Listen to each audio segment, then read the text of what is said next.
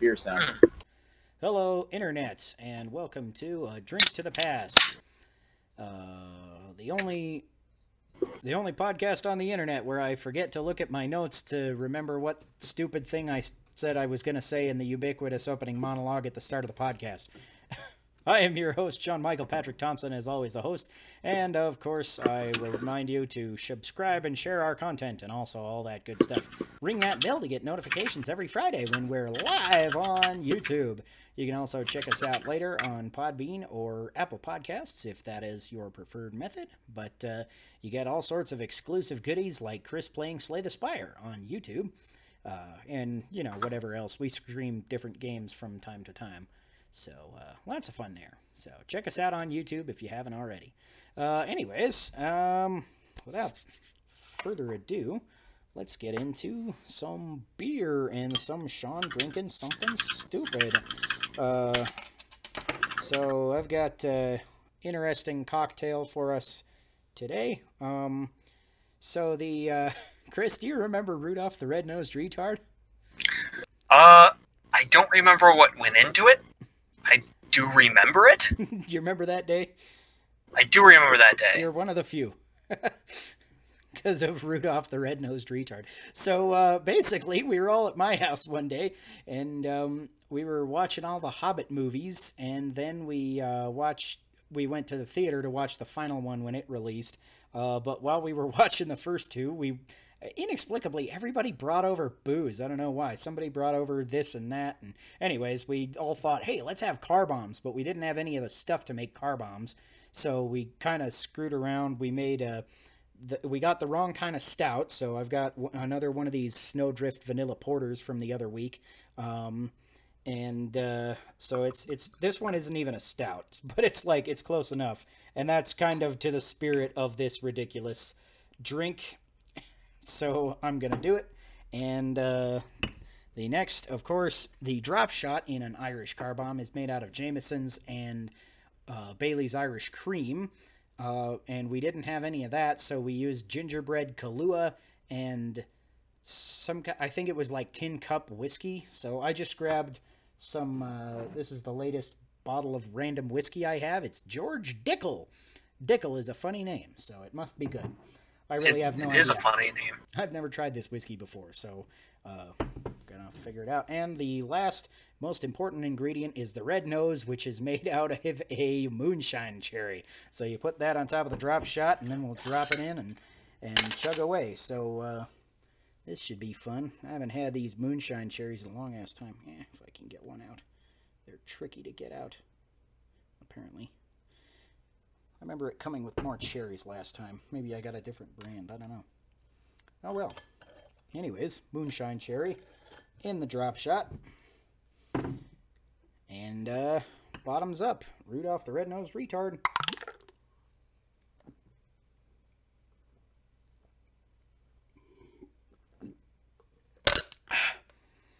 Whew. Thank you. How was it? Not as good as I remember. Not bad. It mostly tasted like stout with a little bit of gingerbread, and then like the best part of the red nose is that the cherry punches you in the back of the throat as it's going down, and you're like, "Oh yeah, I need to swallow that too, don't I?" It's not all liquid.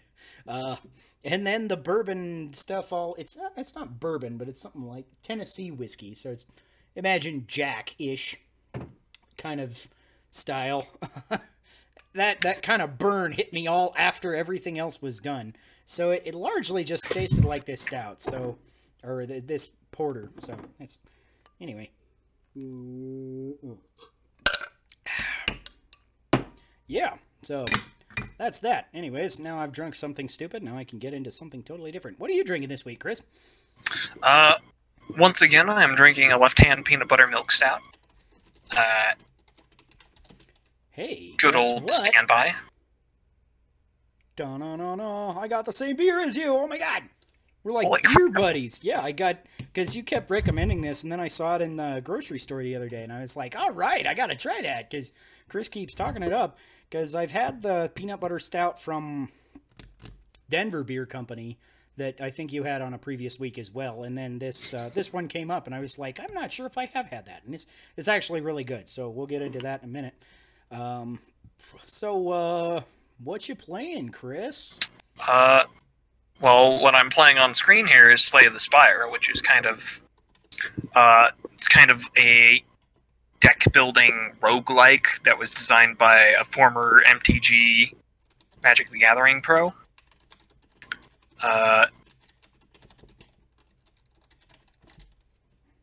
Hmm. Let's see. I also ha- managed to pick up Cyberpunk 2077.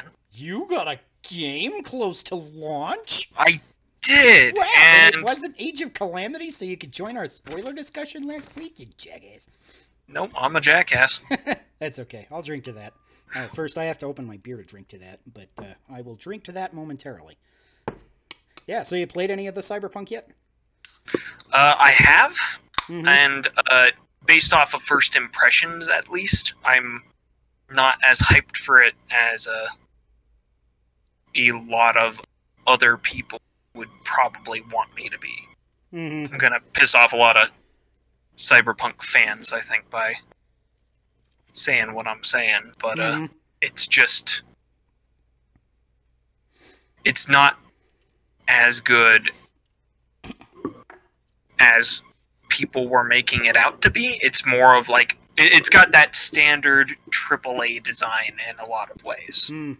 and I found at least the writing and the early parts. I haven't played any side quests yet, Right. which are I think are supposed to be the strength of the game, but the writing of the main story and the early parts is about as beat for beat like stock standard as you can get hmm which is kind of a shame because I, I was hoping the game would be you know better than that Yeah, um, I do keep hearing that the side quests are really where the meat of the game is and where it thrives. So I think there's something to be said about that sort of design, but I too am kind of like more of the kind of person that's there in a game for the primary story content. I don't do a lot of side questing in most games.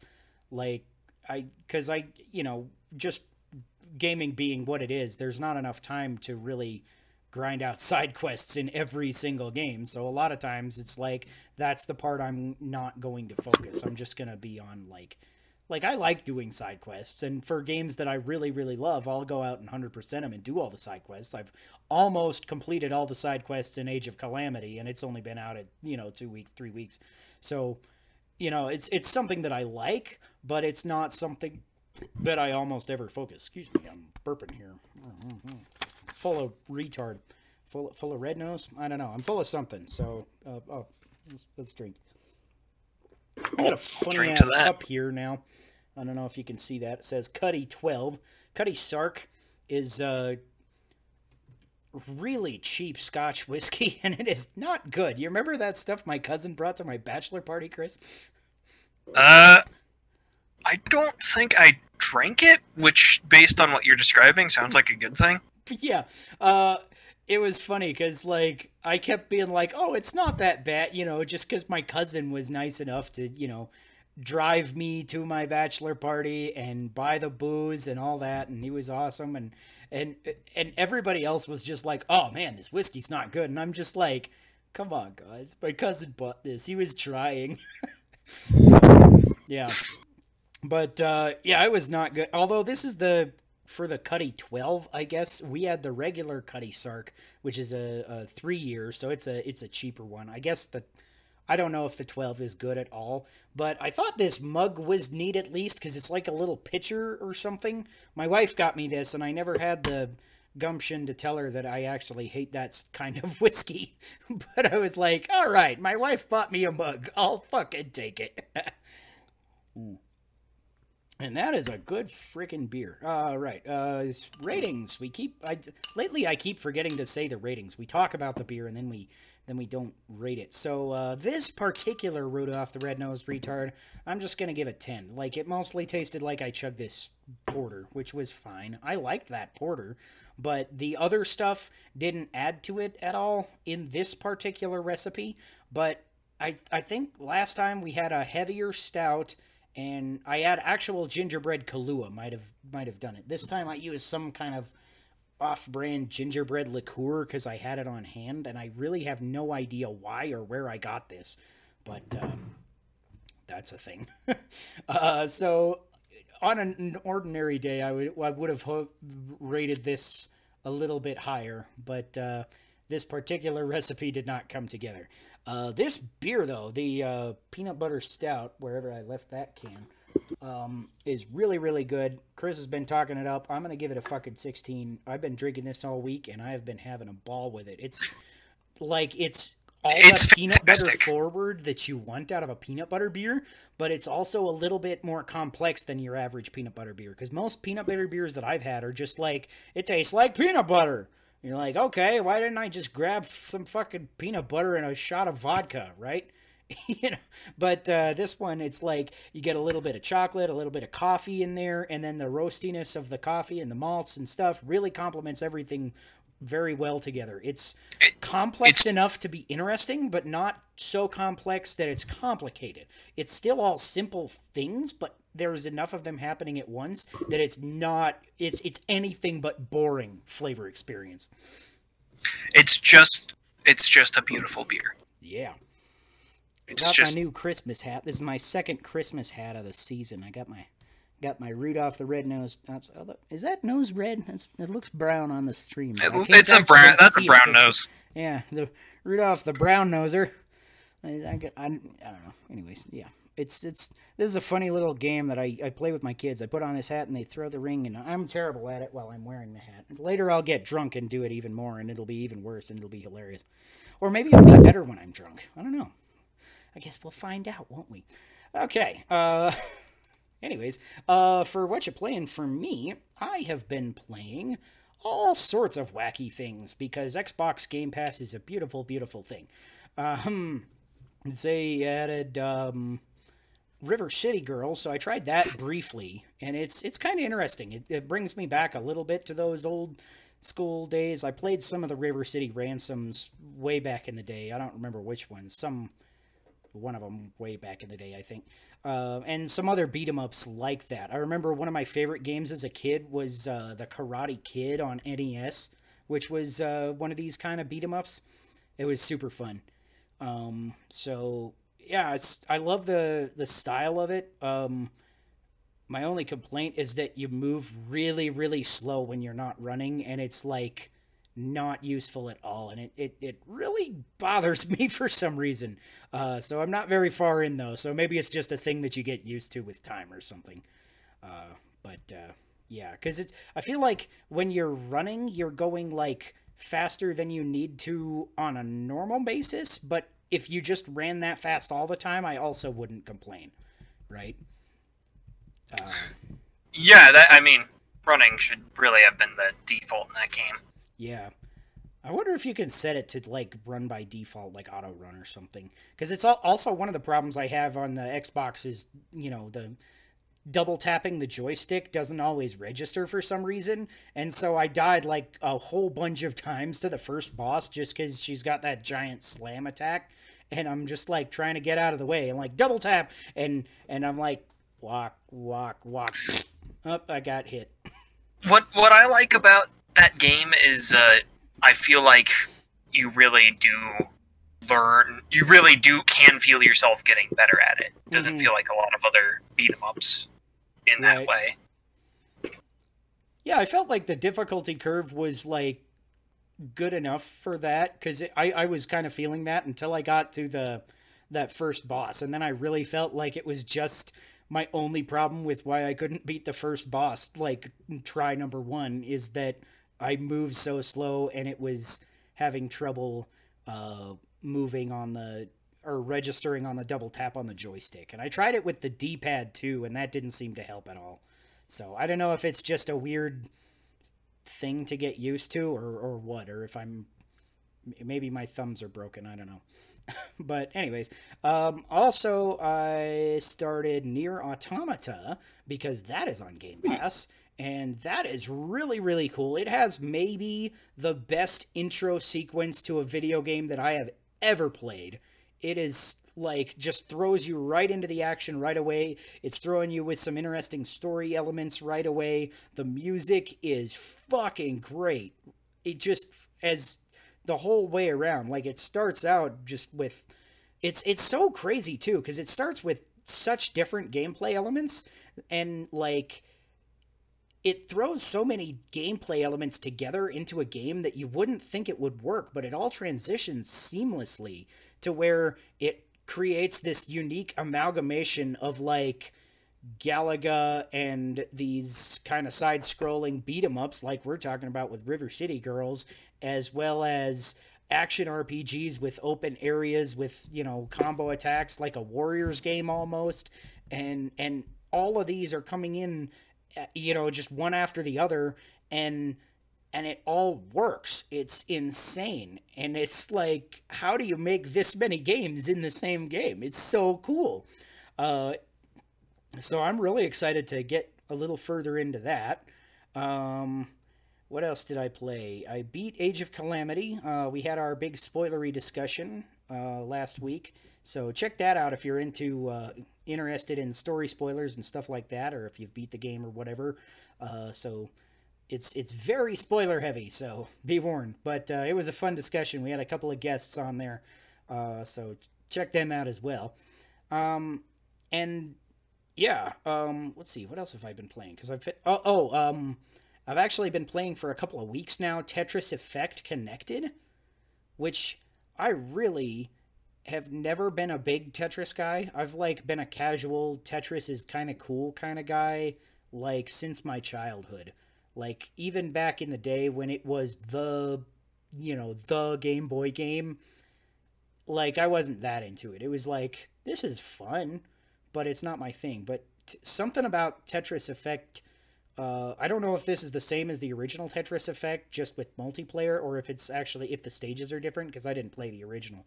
But I really would like to go back and see the original now as well, just because it's it's such a unique take on Tetris somehow, which is weird because it's the same thing Tetris has always been, but uh, the music and the sound elements and the visual effects are all going together in such a unique way that it really makes it an enhanced experience from ordinary Tetris. And it's a lot more addictive than any other Tetris game I've ever played because of that. Like I I downloaded it because it was on Game Pass again, and I was just like, okay, I'll check it out. Maybe introduce my kids to a classic series, whatever, you know. And then I was like, I have five minutes to kill, you know, one day, and I just opened it up, and I was just like sucked in. It's so addictive and mesmerizing it and it's it doesn't really make any sense why but it totally is and it's just like why is this so good? It's just tetris but i love it. It's fucking crazy. Huh. yeah. Didn't didn't see that coming. I still suck at tetris. I get a d on every stage if i pass it at all it's like it gives you a grade at the end of every stage, and I have yet to get anything above a D. So I'm like, I'm passing them. Whatever. Close it up. Um, yeah, I think that's most of what I've been playing. I think there's something else, but that's that's plenty uh, for now. I think. Oh, no, the last thing was because uh, almost about to leave Game Pass, unfortunately, is uh, the Turing test. That's it. Um, so I'm almost done with that. I'm trying to grind out the last few levels of the Turing test because that's a really cool puzzle game. I don't know how much I talked about that last time I talked about it, but uh, that was one of the games I tried on Stadia, and it was just awful because it was on Stadia. And streaming it on my phone on Xbox Game Pass is so much better. And like I've played almost this whole game on my phone, and it it just baffles me how good it is to play this game on my phone and it's it's a full game feeling experience on my phone. Like it's insane. It's amazing. I love it. And it, it really proves to me that game streaming is a viable option. So there's that. So if you haven't checked that out on game pass it's leaving on the 15th so definitely check that out. Uh, and if not you know after that like I'd, I'd recommend it. It's a good game. Go ahead and buy it. It's it's cool. Shall we get into the news and booze? Uh, let's. All right. So, the news and booze today, there's a few interesting things, and then we'll get into the Game Awards, will be our biggest news and booze topic. We'll kind of hit the highlights. I didn't put in the whole Game Awards thing, but uh, if you're uh, here for our Game Awards discussion, then definitely stick around for that, because that'll be coming up soon. But a couple of interesting things first. Uh, Monster Hunter movie uh, apparently debuted in Chinese cinemas, which is weird because the movie theaters are all closed here. I would have expected that they would be in China too. Um, but they were removed from Chinese cinemas due to a dad joke, of all things, sort of. So basically, apparently, in the movie, the actual dialogue goes, What do you call this kind of knees? Chinese. Uh huh. It's like, it's a terrible ass joke, and it's that seems innocuous enough, but apparently the localization for the Chinese versions made it sound like really racist, apparently. So. Wow. I don't understand how exactly that happened, but this, like, not funny dad joke. Like, I'm a dad. I fucking love dad jokes. But this is a bad one. and somehow it got localized into some sort of racial thing. I'm like, how is that how do you do that? That's so weird. Uh, I I think I can see like how it could happen. Right. But I feel like so, someone had to have screwed up to have. I done. guess, yeah, because it's like you would have figured that it would have been localized by Chinese people, a Chinese localization team. At, at least they would have spoke the language enough to understand probably what they were saying when they wrote the dialogue, right? So this seems like an odd thing, but apparently it was only in theaters for one day before it got pulled because of this. So this wow. this is so weird and it like now I'm just like hold on, they have a line like that? This movie is a train wreck and I want to fucking watch it. I'm so hyped for this movie now because of how bad it's going to be. Like I was hyped for it anyways because I think the trailers look kind of cool. I think the monsters look really badass. I'm not interested in the plot at all, but you don't have to be. There's just it's it's a fucking kaiju movie, right? Who cares? It, I just want to see guys fight monsters. Uh, Hyper Light Drifter is now available in a physical edition for Nintendo Switch. Have you played that one, Chris?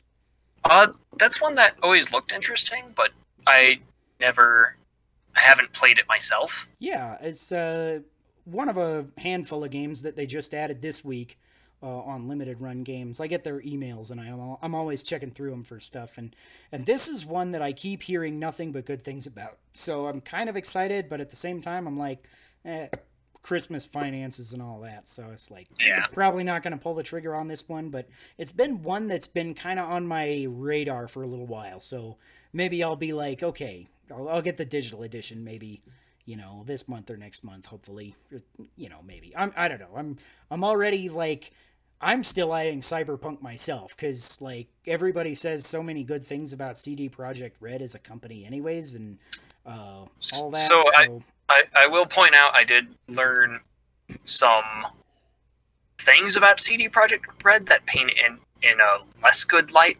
yeah, it's like in comparison to other AAA companies, it looks like an angel, but it's still it still has some pretty terrible practices. Yeah, and that can kind of be said about the industry at large, which isn't really an excuse, but at the yeah. same time, I do understand that there is controversy there.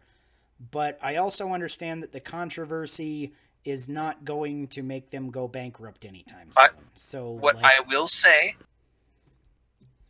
genital customization, very much oversold. Is it? Yes. It's not as cool as you would have thought. It's you get your choice of either one of two dicks, one mm-hmm. vagina, or one nothing. One or two dicks. You you can get one of two one different of kinds two of dicks, dicks, not one or two dicks. You, can, yeah. you can't be a. It's it's very it's uh, it was down there. It was a. Uh, I don't know if that was a CD Projekt Red's fault for selling it that way, or if that was just uh, a game journalism problem, or what. But uh, I'm very disappointed. yeah, I, all I remember was that in the uh, ESRB rating that came out a while ago, it had something about that, and it was just like, oh, genital customization. What even does that mean? so, yeah. Anyways, Hyper Light Drifter, that sounds cool. Uh, Halo Infinite got delayed again, sort of. Well, it, they really didn't give us a window after they delayed it. They just said next year. And now we have a new window set for fall 2021. Halo Infinite is coming out. So that's kind of interesting that at least we have a window, but it's that's a long way to push it off considering it was supposed to be a launch title for a console that came out last month. Right? It's like a nine, ten month delay for a launch game. You would have thought they would have been closer for a game that was planned to be at launch. So yeah, it makes me weary of or leery of uh, what exactly might be going wrong around behind the scenes. And I want to give them the benefit of the doubt because I thought the trailers they've shown so far look cool. I'm a big Halo fan, and I want this, and I want it to be good. So I'm all for pushing it back. But it's it's just like, what the fuck went wrong to require that much of a delay for something that like a lot of people are arguing needed to be there at launch for them to buy an Xbox. Like, I feel like Xbox sales, as good as they have been, because they're selling out all the time, but uh, that's partially just new tech launch. I feel like they would be even better selling if Halo was there, you know? So yeah, who do they think they are? Nintendo? Right. at least Nintendo launched with one game. Yeah. You know. That actually, Switch had a couple of, of decent games at launch. Not a ton, and obviously nothing else was nearly the caliber of Breath of the Wild. You know, Breath of the Wild was the game that you got when you got a Switch at launch. Uh, if not, you waited a month and you got Mario Kart, right? Uh, yeah. But but there was a couple of other kind of cool games right at launch. Uh, I really liked uh, Super Bomberman R. Was actually a really good Switch launch game. Um, because I wanted some kind of crazy multiplayer thing with the Switch, especially since I knew a couple other guys that got Switches. So I was like, hey, you guys got two Joy Cons, bring them over, and we got ourselves a party. And, you know, uh, Super Bomberman R was the first game you could get with eight player local multiplayer. So you can just tie eight Joy Cons to, or, or link eight Joy Cons to your Switch and play eight player Bomberman. It was fucking awesome. I was like, it, you know, they didn't change anything from the core Bomberman formula, but it's Bomberman. Who the hell cares? Right? Actually, the story mode was pretty fun. It had like these cool big ass bosses and stuff. I like that. But, uh, you know, as I, it w- one of the things that sold me on Switch was the fact that you can just bring a multiplayer thing anywhere and Super Bomberman R was the big multiplayer game at launch. Obviously, Mario Kart 8 Deluxe came out and kind of overshadowed it instantly, but during that month before Mario Kart released, Super Bomberman was really, really fun. And even to this day, I think it's still a good party game, you know, at least on par with Mario Kart, because you can get anybody who's a gamer or not a gamer or whatever and just have a blast with that game. You know, just explain the controls real quick. You move with this stick, you push the button, and bombs happen. That's the game, you know. Anybody can get into this game really easy. It's awesome. All right, let's go to our last ish piece of news and booze, which is going to be a shitload of news and booze because the Game Awards happened. So we're going to go over that. Not every little thing, but quite a lot because I feel like there was actually quite a lot of cool uh, announcements and as well as some of the awards we'll talk about. Not every award, but uh, I the I, I basically like trimmed out a list and these are my highlights there's lots of other announcements, so if you want every announcement, go like look up. There's a really good article on Kotaku about uh, just just breaks down every little thing that happened at the Game Awards. Uh, check out that kind of thing if you really want that, or you can just go on the you know their YouTube at the Game Awards and and watch the whole thing again if you want to. So, um, if you want to for some reason. Right. Um, mostly I trimmed out like a bunch of the littler announcements and some of the indie games. Uh, not that I don't think they deserve recognition, but just like n- none of them really stood out to me. So I, I didn't put any indie games in here or any littler games unless th- it, basically I, I just I'm trying to save time, so I, I got the big announcements out of the way. So so there's lots and lots of indie game announcements. If you're into that, then again, just just look it up somewhere else. We're not a news place where uh, we talk about some of the interesting news place, and then we Yeah. drink beer. Yeah, if you want, if you want like the full story, we are the wrong place to get the full story. If you want news, actually, there's a really cool YouTube channel that just started. It's called Good Vibes Gaming. Um, has uh, some of the crew from the old uh, GameXplain channel, um, and uh, they they do like a three times a week news show, which is really really cool. They call it Today's News Tonight. It's really fun. So check them out. And if anybody from Good Vibes Gaming is watching this, then then I plugged you. So so retweet me or something. I'm sure they're not. We have two people. No, we have one person watching currently. So hi, one person, and two playbacks. So I don't know what that means. How do you play back something before it's actually been posted? You you can go back in time on the stream, watch some stuff before it happened. Oh, maybe that's it. Okay. Well, anyways, we're glad to hear. we're glad to have you here. As I just stumbled over my own words, I have to drink. So, anyways, right at the start of the pre-show, um, Devolver Digital gave the first award. They gave the Devolver Game of the Year award. I thought this was a hilarious little sketch in the pre-show, and um, they awarded it to Loop Hero, which was announced when it won the award because this was a previously unannounced Devolver Digital game, and it it, it comes out next year. Doesn't that just sound like Devolver Digital to do some shit like this? That is absolutely what Devolver Digital would do in any given Yeah. situation. I wasn't paying that close attention, so I don't really know what Loop Hero is, but it the trailer looked kind of neat. So, uh, go check out the trailer. Anyways, it's it's pretty cool. Um, Among Us won the best multiplayer and best mobile game. And what do you think about this, Chris? This is a game from 2018 that just won two 2020 Game Awards. Uh, I would be annoyed with that if it weren't for the fact that uh, I'm going to do the same thing in my game awards, Nice. You're gonna put in my, 2018 in my own personal game awards. right? Uh, That's fair. yeah, I don't but know. I'm like, also I- like, go ahead. I'm also like, game awards don't, they're not. I I don't get them. I feel the same way I about them that I think some people feel about the Oscars. hmm Uh, not not my scene. Mhm. I don't know. I just like watching the Oscars and Game Awards and, and really just any kind of award show. I, I just like, you know, watching it and, you know, like rooting for my favorites. And then when something gets snubbed, I like complaining on the internet and all that stuff. So I, I really get into these kinds of award shows. I didn't watch the whole thing this time because of a reason we'll get into later because of a surprise at the end, which was actually at the start of the Game Awards, but I saved it till the end because I thought it was the biggest announcement of the Game Awards. Anyways, uh, so the fact that it's a 2018 game kind of irks me a little bit.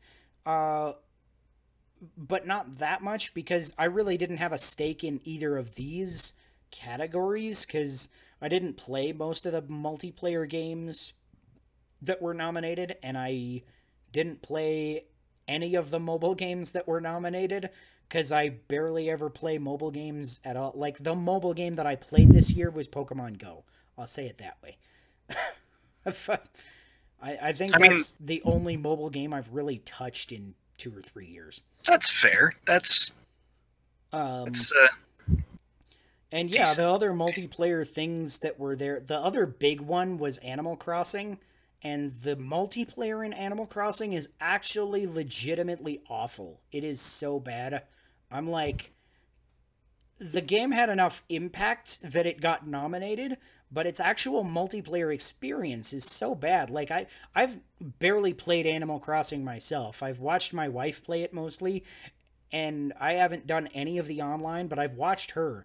And like, whenever any player gets to the island or leaves the island, you have an unskippable, like, two or three minute loading cutscene thing that you have to watch while the other player comes in or goes out.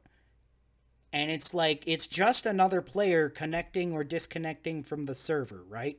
Whoever's server island it happens to be. It should not take that long, first of all. And it should not pause every player from doing anything for the entirety of the time that it is loading. That It's it's such a bad experience that I don't know why people up with it. But I'm also just not an Animal Crossing guy. It's not my game. So if it's your game and maybe that's just worth it to these people, I guess, because it's so fucking popular, then sure, it's not my thing. But if you're happy with it, then more power to you, you weirdo. I think there's just a different attitude that goes into the Animal Crossing people Yeah, that goes into how they feel about things. right. It could also Uh, feel normal to them because Animal Crossing also brought in a lot of non-standard gamers and non-gamers into the scene of gaming. So for a fair amount of these people, this might be like the only online experience they've ever had in a video game. You know, so they don't know any better, maybe. And maybe that's not a fair assessment of all of them, I'm certain. But to some extent, I feel like maybe partly that's true. I'm sure that's absolutely the case to some extent. Yeah. Uh, Ark is getting an animated series. Features the uh, actually a really cool voice cast, including Vin Diesel, David Tennant, and Russell Crowe. What? Also, That's- Ark Two is coming out, and the main character that you play as is actually Vin Diesel. As As, an Ark player, survival, What As- is your take? uh, I am interested to see how the animated series turns out. That is some high quality talent there. Yeah. Uh, Like I will get behind I- anything if it's got the animated series I like may be more well. kn- knowing like the premise of the game hmm and having played put in like a couple hundred hours to the game i would say uh, i'm tempted to say that the animated series might be more fun than the game if they do it right. Hmm uh, so i'm i'm uh, looking forward to it. Sounds like sounds like an absolutely ridiculous time. Yeah, that's another game that I've always kind of meant to get into, but haven't quite yet. Um, it's been in my Game Pass like list of things to get to. I actually downloaded it once, and then I found something else that I was like, "Oh no, I need to play that now," so I uninstalled it. Uh, and I don't even remember what it was anymore. But but also Ark was like this game that I kind of wanted to like get together with you and Josh or somebody that actually plays it and play for a little while. And I knew we probably wouldn't get to it for a little bit, and and apparently I was right because we haven't. But uh, you know, and it it's a pretty big game. It's like 60, 80 gigs or something, isn't it? It's, it's a, yeah it's a big game and it's very performance intensive Hmm. I found that when I was playing it on my previous computer, uh, I had to turn the graphics down to a setting so that it looked like Play-Doh, hmm uh, which you know, I mean, there's nothing wrong with Play-Doh, but uh, I mean, on my old setup, that's how I had to run Hellblade in order to run it. Uh, so I'm very happy that I got my new graphics card and my new SSD. They they're they're doing me good. yeah, I'll have to do some online gaming with you at one of these days. Yeah, I got Dead by Daylight too, so we uh, we should uh, we should play that one of these days. Anywho, Oh yeah, we, we could stream that one of these days. yeah, that would be cool. Maybe we'll just get online and just do a fucking Dead by Daylight double stream or something. That'd be cool. Yeah, Um, actually, I could set it up here so that we could have our faces in the middle and like my stream on one side and your stream on the other. That'd be cool. Uh, yeah, I'd be, I would be yeah, for I that. mean, my face and your avatar, which is some other kind of thing from last time. I think. What is that? A fucking Uh, so that would be uh, my most powerful D and D character that I'm still currently playing, Nice. who is Cleaver. Uh, Cleaver is currently a human being. Cleaver was briefly a beaver person because Cleaver loves mutations. Cleaver He was the had Cleaver Beaver. mutated himself into a beaver person entirely on accident, but he ended up being, yeah, he ended up being a beaver with a cleaver. That is amazing. A Perfect Dark reboot is happening. Bum, bum, bum. There's apparently a trailer. I didn't actually watch the trailer yet, but uh, I liked one of the Perfect Dark games that actually nobody else likes because everybody likes the original N64 Perfect Dark, who's like of that generation. And then I played Perfect Dark Zero, which I think was on original Xbox. Might have been 360. Uh, but it was like everybody apparently it was different somehow. And and the the original perfect dark crowd really hates it. But i was like actually i thought it was really fun. Because me and my brothers used to play that game because it was a multiplayer shooter at the, about the same time as halo. I, I think it was about the same time as halo 1 and 2 so maybe it was original xbox. But um it, the big key difference that set it apart from halo was that it had uh in the multiplayer modes you could add in AI bots to fight against. So you could have like uh, you know in original Halo there was no AI in the multiplayer modes. So if you wanted to have four player multiplayer on one system, then you, you could have your four player split screen, but y'all had to be against each other or 2v2 or something. And in Perfect Dark, it was really cool. In Perfect Dark Zero, I should say, it was really cool because you could play four players against another team of AI. So that was really fun. Uh, we had a ton of good times with that. Um, you ever play any Perfect Darks? Uh, no, um, it's always been kind of one of those games I've looked on the outside at and been saying, huh, I wonder what that's like. You don't play a lot of shooters, though, anyways, do you? Uh, I've been playing a lot of PUBG as of late, but uh, Neat. I think you were talking about that last couple of weeks or something, weren't you? yeah. now that now that you mention it. But uh, yeah, so that's kind of interesting at the very least. Uh, I don't know if it's going to be anything like the original.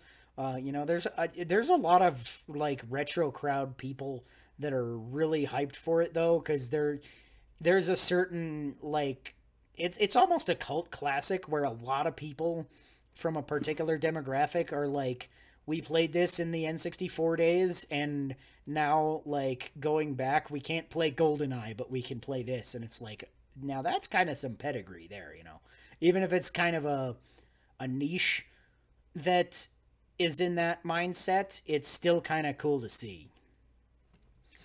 So I'm happy to see that. Ghost of Tsushima wins the award for Best Art Direction. So this is kind of cool. Um, if I had my pick, I would have picked Final Fantasy VII Remake, but I also haven't played Ghost of Tsushima yet. So I am. I would really like to do that. And, and the one thing I will say is that, like, I have seen a shitload of screenshots of this game because, like, right when it came out, everybody was, you know, putting it on the PS4 share and the photo mode and all that. And it looks fucking good on, like, screenshots on my phone. So I'm not that mad that Final Fantasy VII didn't win. Um, and it, it almost makes me want to go out and get this game even more because this is a game that's really on my radar, anyways. Because I'm just like, dude, I want to be a badass samurai guy. And everybody says, well, I, I have yet to hear a single complaint about that game. So I'm sure Wow. they're out there, but I, I don't think I've heard one. No complaints. Not that I've heard. I don't know. Yeah. So, uh, what was your, uh, did, did, did you didn't play probably any of the nominees? I'm guessing. I don't remember I- what else was nominated. I- like when they I announced them, I was like, it's it's gonna be Ghost of Tsushima, Last of Us Two, or Final Fantasy VII. Remake. I will say- those, right? I will say that I did play uh, Among Us, Oh yeah. I and uh, that that's a game I've had. I don't think they were nominated for art direction. No, they were not I keep meaning to play Among Us as well. It's Everybody a it's a fun should do that, social game. right? Uh, it absolutely should not be on this year's Game Awards list, even though it got popular this year. right?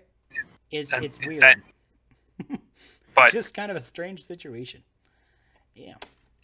Disco Elysium, the final cut, is coming out in March. Uh, we'll add free upgrades to the new version for existing owners. So if you already own Disco Elysium, you get all this new content for free. Um, hell yes. yeah, so that's a really cool thing that they're basically making like it could just be DLC or an additional version. I, a lot of companies would do that, but the people that are like, "No, you already bought our game, you get the best version." You know, we're just gonna give you a free upgrade. I think that's super awesome of uh, whoever the fuck makes Disco Elysium. Who, who makes? Uh, I'm trying to remember the company name. I I it, I think it's the only game they've come out with, and it was Right. like a huge. I, I I've actually got a lot to say about Disco Elysium, but yeah, but uh, apparently it adds new quests and voice acting for every character. So holy shit! That sounds They cool. added voice acting for every character and new. qu- Okay, well, uh, I They- guess my time yeah. with that game is not over yet. yeah, that's what the Kotaku article said that I was talking about earlier. This, this is where I got most of my rundowns, and I was like, trim this, trim that. So, um, yeah. So that's what they said. Uh, new quests and voice acting for every character. Sounds cool. Um, I'm all about this kind of game getting voice acting. Uh, little, you know, indies and stuff don't always have the budget to make a lot of voice acting happen. So I'm super happy to see that this kind of thing uh, ends up getting that. Uh, Ghosts and Goblin Resurrected is announced. It looks like a remake of the original, but I feel like most of the internet is unclear as to whether it's a remake or a new game. Uh, Is, is this a re? Okay, is this a remake of the game that made you play it twice, don't know. I never. or was that Super Ghosts and Goblins? I don't know. I've played both, I think, like ages ago, and it's funny because they're always like on like Nintendo collections. Like I have, I think Ghosts and Goblins is on the NES Classic and the Switch Online app, and I think Super Ghosts and Goblins is on the Super Nintendo Classic and the Super Nintendo Online app. Maybe just maybe just the Super Nintendo Classic. It might be on, I don't remember. But anyways, it's like Ghosts and Goblins is always kind of this thing that's always there on these these collection kind of things. Uh and it's like always that game that I'm like, "Hey, yeah, I remember playing that." And then I don't play it again because I'm playing Zelda instead. Uh, I only played the game for a little bit, but I remember it being just absolutely brutally difficult. Hmm.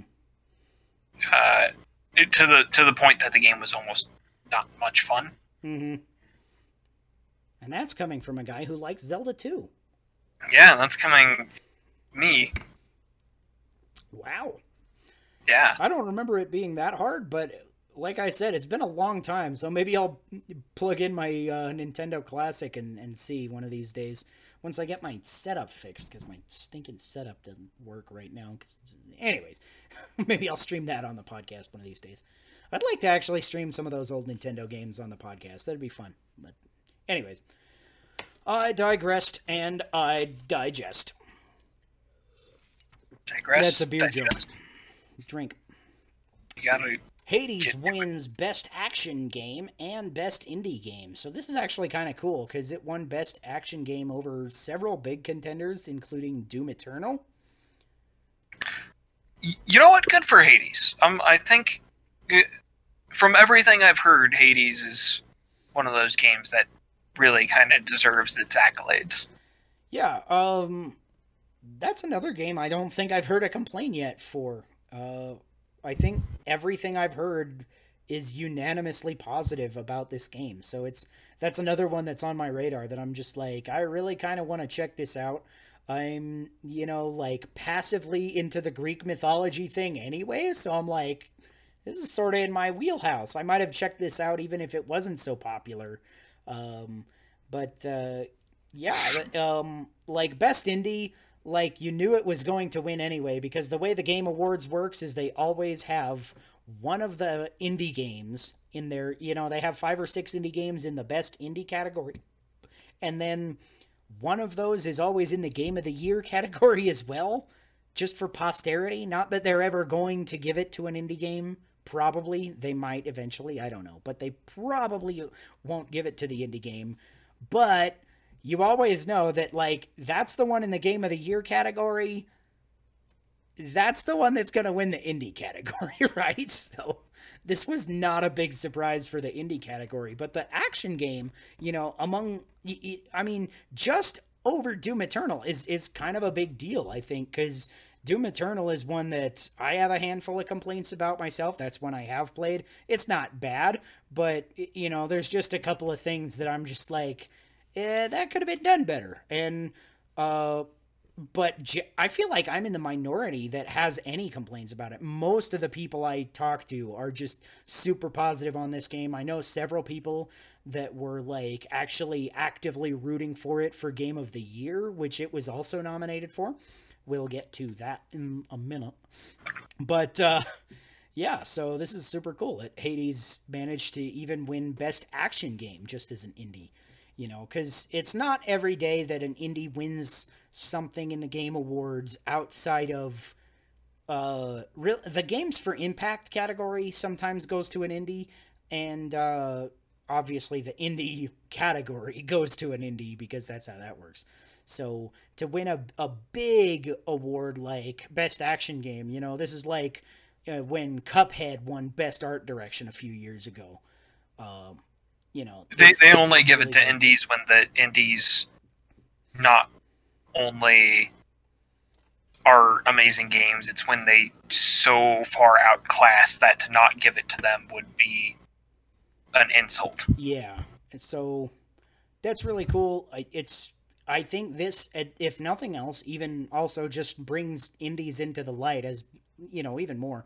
I feel like indies are getting more and more popular now. There's, I feel like there's more crowd around these just indie games in general that will just be like, this is an indie game, so I will buy it. And I think that's really really awesome because it gives a lot of these developers you know legs to stand on and a lot of these indie developers come up with things that AAA developers just would never do because it's not expected of a AAA developer. I feel like there's a lot more freedom in indie development just because they're not limited to that, you know, like kind of what you were saying about Cyberpunk, where it has to follow certain AAA rules, you know?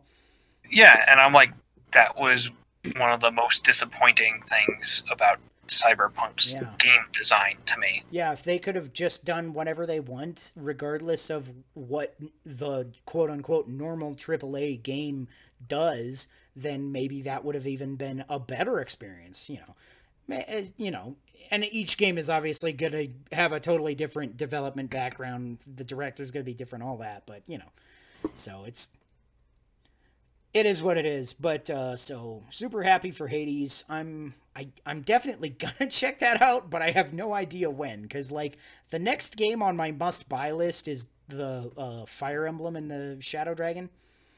So I'm like, and I I've got plenty to play right now because fuck Game Pass, you're, you're so fucking good.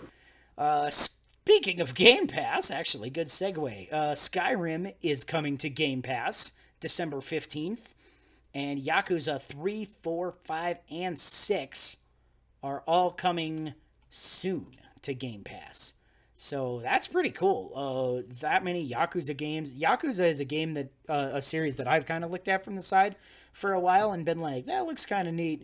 And I'm kind of like, uh, with the newest game, uh, Yakuza Like a Dragon, um, which is uh, some people are just calling Yakuza 7. I'm like, that game looks cool, but is this really a good place to jump in? So now there's a lot more places to jump in, and they're just going to be on Game Pass. So I'm I'm definitely to check out this series at some point when it when it drops.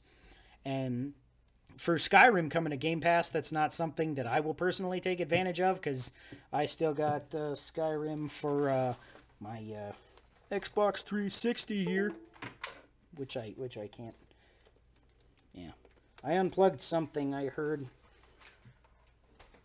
Oh, you unplugged something? I did. Yeah, I was like, "Oh shit! Did I unplug my mic?" Because I I heard my computer give the little sound that I unplugged something. It's okay. It was my Xbox controller. Yeah. yeah. Uh, fortunately, the stream is undisrupted. Yeah. So yeah, I've I've got Skyrim for my Xbox still, and I got Skyrim for Switch, so I'm not worried about it. But the fact that it's there is cool, and I feel like people are gonna come on board Game Pass just to just for that. You know, it's big enough of a property that people are just gonna be like, I get Skyrim when I have an Xbox. Okay. Uh, what do you feel about this? Yakuza 3, 4, 5, and 6 and Skyrim coming to Game Pass.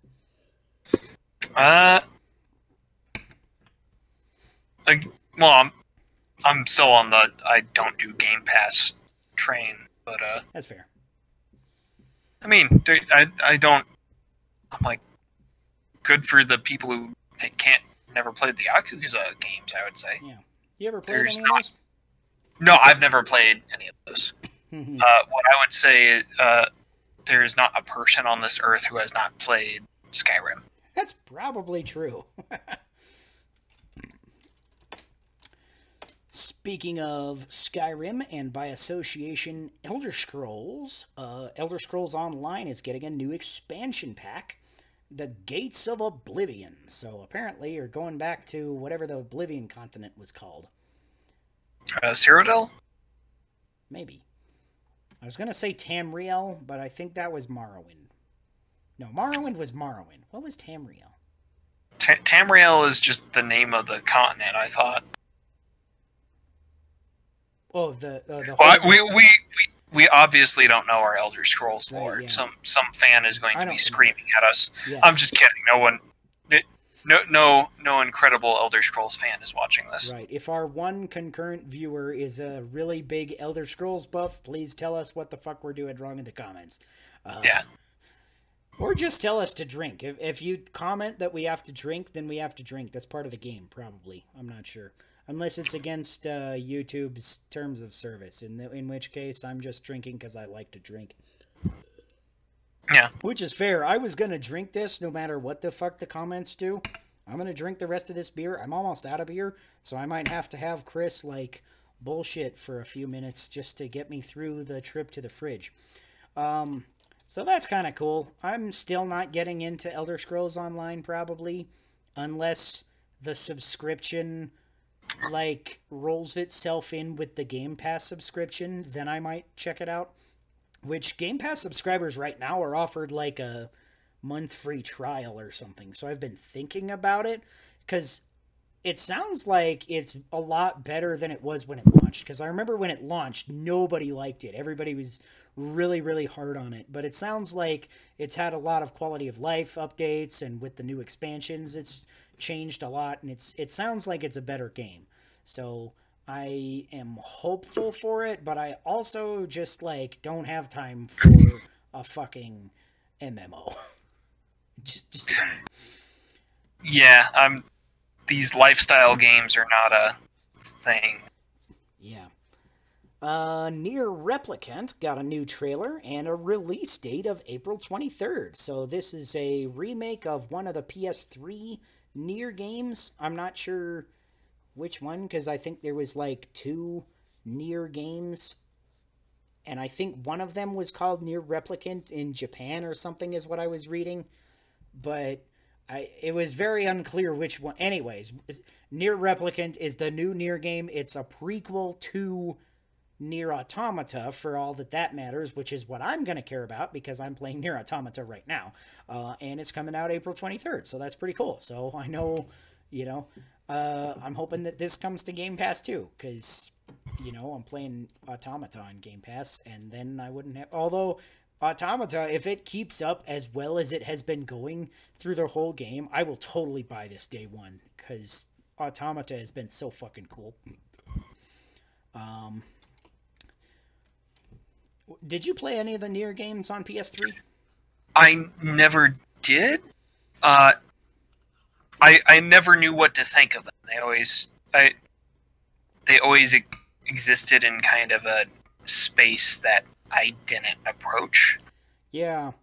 I I kind of get what you're saying cuz with Automata I heard a lot about it, but nobody ever really said what it was. So I'm like, is it an RPG? It's from Square, right? So it's an RPG, but it's also from Platinum Games. So it's an action game. So what's going on here? And now I'm playing it. I'm like, I don't know how to describe it either. It's five games, just like styles, just smashed into one, and it works for no reason. It's amazing. Yeah. So I kind of get why people haven't really described it, but uh, yeah. So I'm hyped for that. Uh, if if Automata continues being as cool as it was. So. It it's one of it's one of the, it's one of those Japanese auteur games that is kind of my understanding, and that it's kind of a its own unique thing, hmm which in theory is something I would really enjoy. Uh, but I just haven't played them. hmm Yeah. Uh, Elden Ring wins most anticipated game. So I was a little surprised because Breath of the Wild won most anticipated game for like four years in a row, I think, at the Game Awards previously.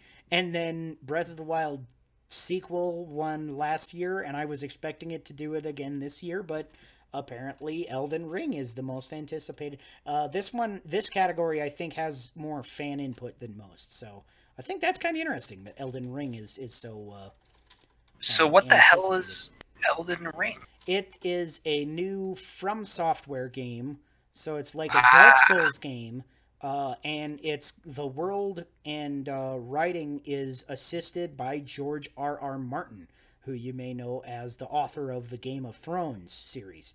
So it's Song kind of of this combo of Game of Thrones and Dark Souls, sorta. The I think there's one cinematic trailer out there so far, and it looks really really cool.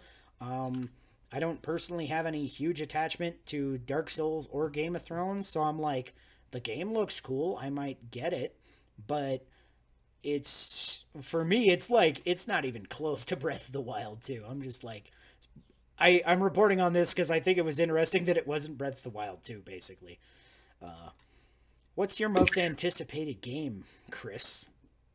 My most anticipated game? Yeah. Ah, shit.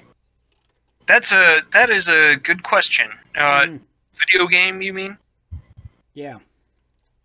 For the upcoming Uh, probably still. Hey, our buddy Sea Chips and Sticks says, "Take a drink." So uh, I'll drink to you, Chips. Good to see you.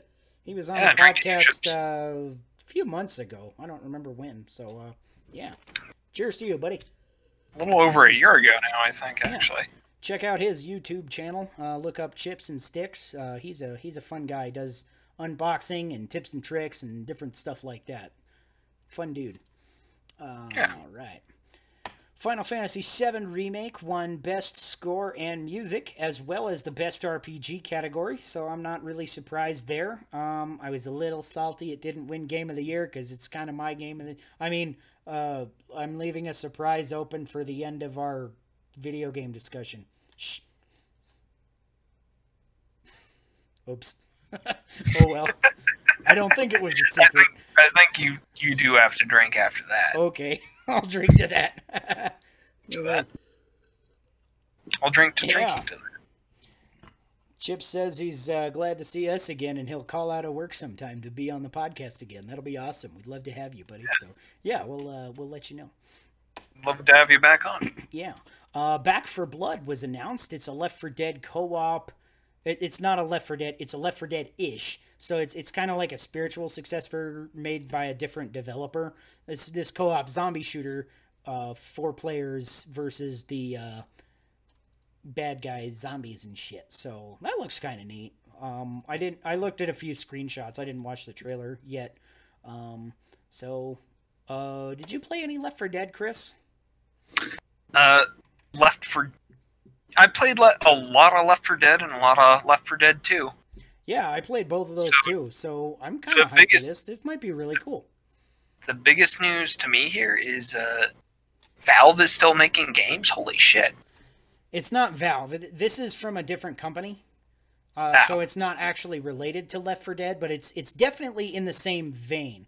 It feels like uh, like those guys that made a like a not Road Rash, but it's totally Road Rash game, or or like how Sea of Stars is. Uh, like Chrono Trigger Chrono. Chrono Trigger. Yeah, yeah. So it's it's it's something like that.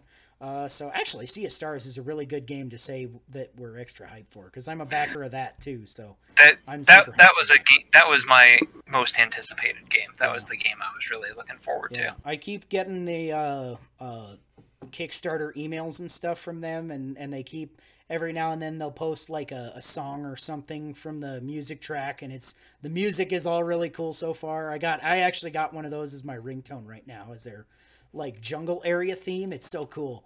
I love it. Daryl Dixon and Michonne from The Walking Dead, as well as Master Chief from Halo, are being added to Fortnite. Also, you can play Fortnite on Blood Gulch now, is going to be added as a stage to Fortnite. And this was revealed by Griff and Sarge from Red vs. Blue. So maybe Red vs. Blue is coming to Fortnite too.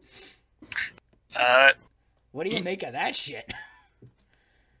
like, I get they'd have to make a deal with Microsoft, they? Because Griff and Sarge have the Halo character models. Yeah, uh, they have the. Uh, I mean, they've obviously officially licensed the Master Chief model is going to be a skin that you can buy in Fortnite now.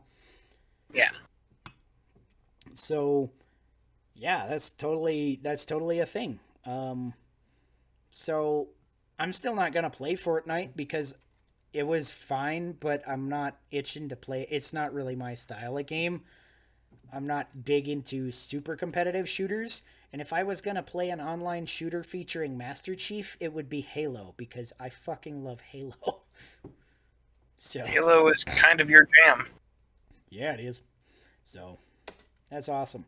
But uh, I- I still think it's it's kind of cool that like obviously Fortnite is a huge huge game, tons of fans of that, and it's pretty much been proven like once you put a property in Fortnite, like its stock goes through the roof almost you know? It's it's like overnight people are suddenly looking up this stuff on google. So i feel like this is really going to bring a lot of attention to halo and maybe a lot of attention to red versus blue which i haven't paid any attention to in a long time I mean, Rooster Teeth is still around, so yeah, they are. They're doing different things. Actually, a few years ago, I went on a road trip to go see Rooster Teeth live, and then we had a, a hilarious series of misadventures.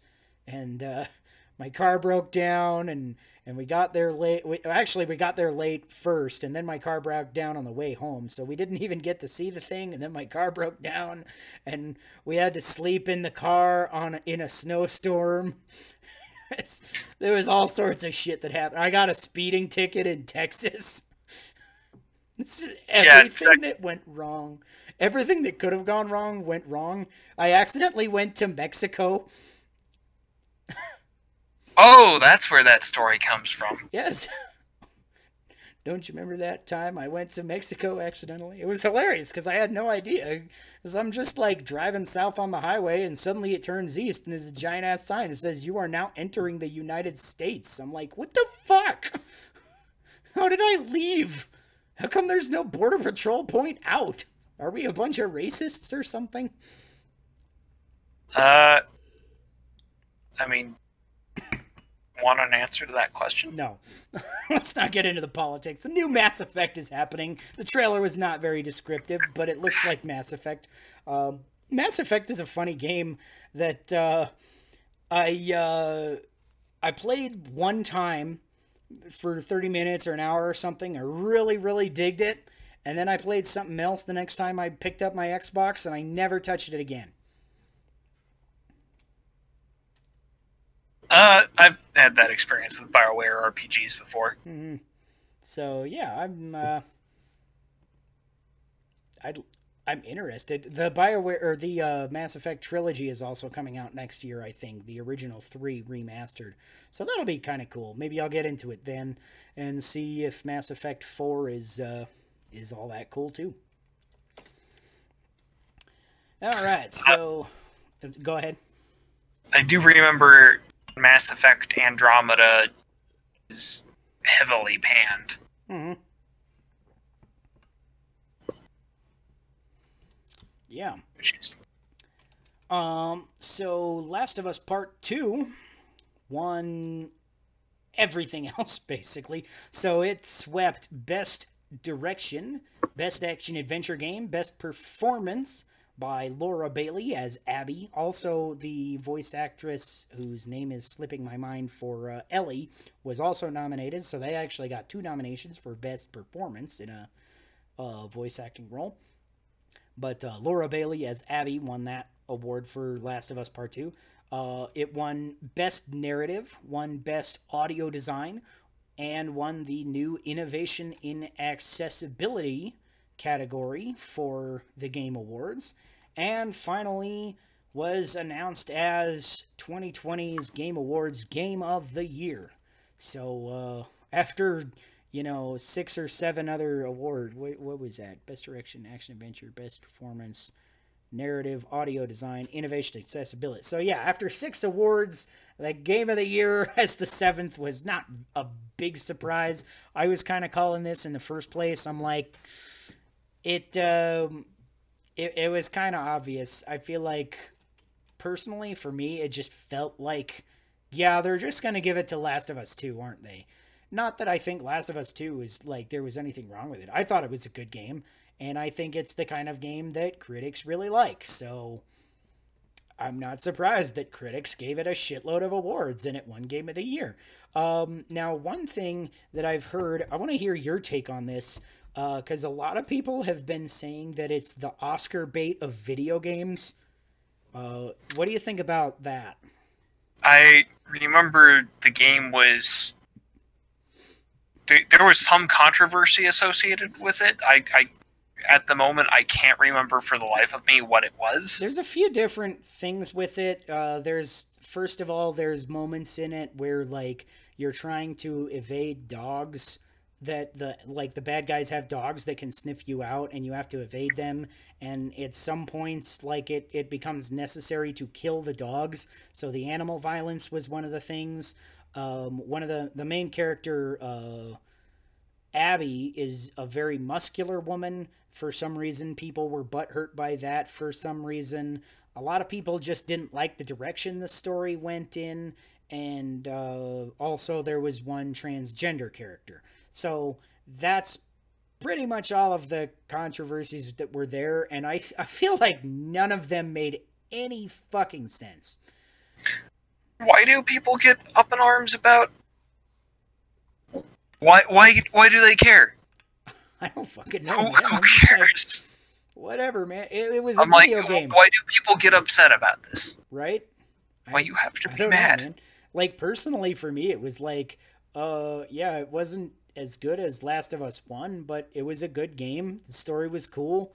Uh, the characters were cool, and really it wasn't even so much about the story as uh, one of the things i talked about on a previous podcast episode is how i feel like last of us 1 and 2 are not story driven games like people say they are they're character driven games and what that means to me in my kind of personal definition o sphere inside this here noggin is um like a story driven game is like the story has meaning and, and there's maybe some sort of symbology in it or what the characters do has like a, a big like a theme, like a theme and, there, and the there's themes yeah stuff like that. So but in the character driven game it's more about those like moment to moment things that are happening within the characters lives in this fictitious world and that's really what drives home the both of these games, Last of Us Part 1 and 2 for me is that these the characters make the game more than anything else. Like the gameplay was almost identical to Last of Us 1. So why would you even bother talking about that, right? You're not going to talk about that. You're going to talk about, you know, all of these little moments like, you know, Abby helping out Lev when stuff went wrong for him and stuff like that, you know not to give away yeah. too many spoilers or whatever. But yeah. Uh, I do remember one of the complaints I heard that wasn't about a controversy, and it's coming back to me now, is that someone said, I don't like these characters. I don't care what happens to any of these people, so I'm not able to engage with the game. That's a fair criticism, but it's a subjective one. Uh, yeah. Um, So- well, I'm like, all Like, yeah. criticism is subjective. It's just a matter of who you can get to agree with you. Right. Much. Yeah. Um. All right. So we are down to our last announcement for the Game Awards, at least as far as our thing goes, because actually that was one of the last announcement. That was their biggest announcement. But in my opinion, the biggest announcement of the night actually happened like 20 minutes uh, not even that long in like right after the pre-show ended they fucking announced sephiroth is coming to goddamn super smash brothers like at that moment i was just so fucking lit i was over the moon i am like of all of the characters that they could have added to smash brothers ultimate i never would have guessed sephiroth and the the reveal trailer was so fucking good. I don't know if you saw it, Chris. Did you? I, I have not seen the reveal trailer. I have seen the memes. Right. Yeah. So I'm a big fan of the memes. yeah. Poor Mario. but So uh, it's always yeah, him and so- Luigi. Right? Yeah, Luigi died in Simon's trailer. uh but yeah, in so the the reveal trailer starts out it's like got all the Super Smash Brothers guys and they're all fighting Galeem who's the bad guy of the uh spirits mode, the uh, World of Light mode and like they're all like, "Oh, what's to happen next?" And suddenly Galeem is just like just like does the whole shift in half thing and break apart thing and then it just is like there's this, this just black little spot there and the fucking One-Winged Angel theme starts playing.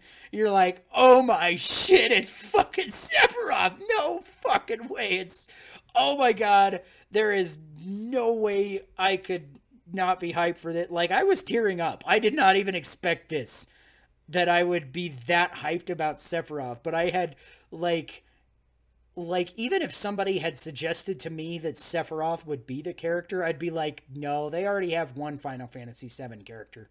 No way they're getting Sephiroth, right? But what the fuck? Out of nowhere, out of it's just insanity. I could not imagine. I I was thinking about this too. I don't think there's another villain that you could put in Super Smash Brothers that would have a more iconic presence than Sephiroth. That is not already there. Like the only maybes would be Ganondorf and Bowser, right? They're already there. They're like two of the top tier iconic I mean, gaming there's- there's- villains. There, there's Kefka. I got I gotta stand up for Kefka as an iconic villain, but Yeah, I'm, but I'm, I'm pretty mean, happy to he's- see Sephiroth in there. I feel like he's not as mainstream as Sephiroth, right? That's true. Not That's true. not to downplay him. He's a fun villain. I liked Final Fantasy VI pretty well, but seven is li- like seven is the most iconic Final Fantasy game by far, in my opinion. Like, I'm I'm not even sure anybody would argue that, right? Would would you argue that? It's it's definitely the most well known. I Yeah. would say. So, like, for impact of a villain being added, like, the only other one that might even come close is like I heard some people saying, well, what if they put in Dr. Robotnik or something? Dr. Robotnik might come close, but I feel like the impact is also like doubled just because Square Enix is so fucking protective. And the fact that we already got a Square Enix representative from the Dragon Quest hero is like just I, I had completely written off any other Square Enix rep for the rest of Super Smash Brothers Ultimate, right? And then fucking Sephiroth gets announced and I am I am going fucking nuts. So Sephiroth is coming to Smash Brothers. More info is coming uh December 17th. There will be some sort of presentation. It'll probably be one of those Sakurai Presents trailers where he goes through the character moveset and all that. And uh, the character releases this fucking month, too. This month, we are going to have Sephiroth in Smash Brothers. They are definitely doing their job there. Yeah. And that is all of our Game Awards news. Whew. That was. That was a lot, and uh, and now I'm almost out of beer. So um, before we get into our video game topic, you mind talking about some random bullshit while I go to the fridge? Yeah. Uh, let's see. I I don't know if anyone here has actually played Slay the Spire, but I've been a fan of this game for a while. I've been playing it and watching it get played. It's just kind of a nice thing to do. Uh, they're still updating this. I know they're planning to release a fifth character. I don't know who that's supposed to be. Uh, but because it's magic based, they've kind of. It's not quite a the five colors of magic thing going on here, but that's what it's reminiscent of. Uh,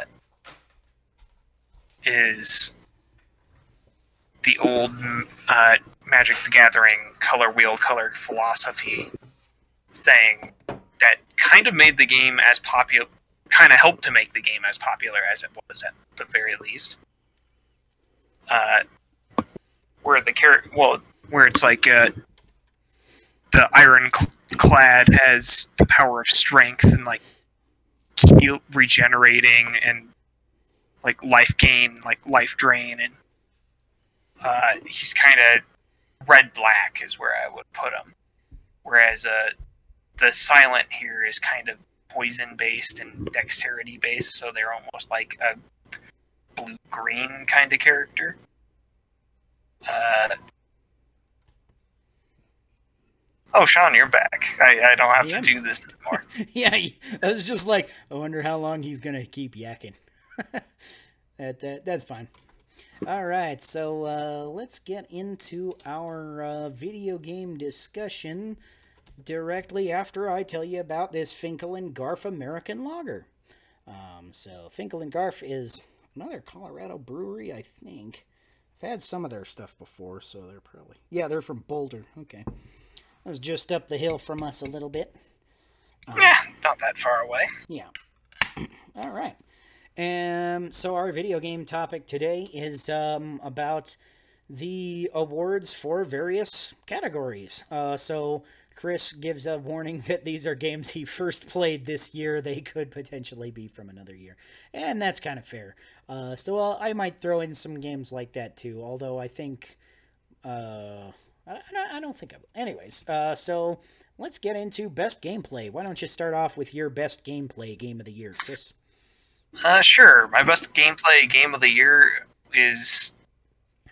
A lot of these answers feel like cop out answers to me, so if you're disappointed in them, I am too. Please understand. But my best gameplay game of the year, considering the kind of year it's been with us all being stuck indoors, not able to see like friends, uh, has was actually Tabletop Simulator. Uh, just because it let me kind of get that tabletop gameplay feeling with friends, uh, with like basically infinitely many kinds of tabletop games, uh, tabletop board games that I could just play and have fun with with people online. Uh, and because it has just that selection of games and has that social component and it has just so many board games available, uh, I was like, that has to take it away for best gameplay in terms of just sheer variety of what you can do with it. Mm-hmm. Yeah, sounds kind of cool. Um, I've had some fun with um, Clubhouse Games, which is a Switch game that's uh, in that same vein. It's a lot of classic board games and stuff. It's 51 different little board games or mini game kind of games. Um, some of them are a little like Wii Sports ish. Like there's a fishing one where you, like cast your rod and stuff. So they're not all board game board games, but it's it's still kind of along that same sort of game. Um, that same sort of vein. Um, so I can definitely see the attraction of uh, tabletop simulator. That sounds actually pretty sweet. Uh, you know, especially for this kind of kind of time where you can't just get together with your buddies and, and play an actual fucking game of chess, right? Yeah, it's the uh, perfect uh, time to play board games when you can't actually meet in person to play board games. Yeah. Perfect way I do. it. So, um, when you when you said tabletop simulator, I was thinking like tabletop RPG kind of thing. Like we talk a lot of tabletops here, obviously. Um, but uh, so I I was almost thinking like, is it like a, a D&D simulator or something? Because I, I feel like in retrospect I've heard of this, but I I didn't recognize it right away. So I was having a funny mental conversation with myself for that for a second.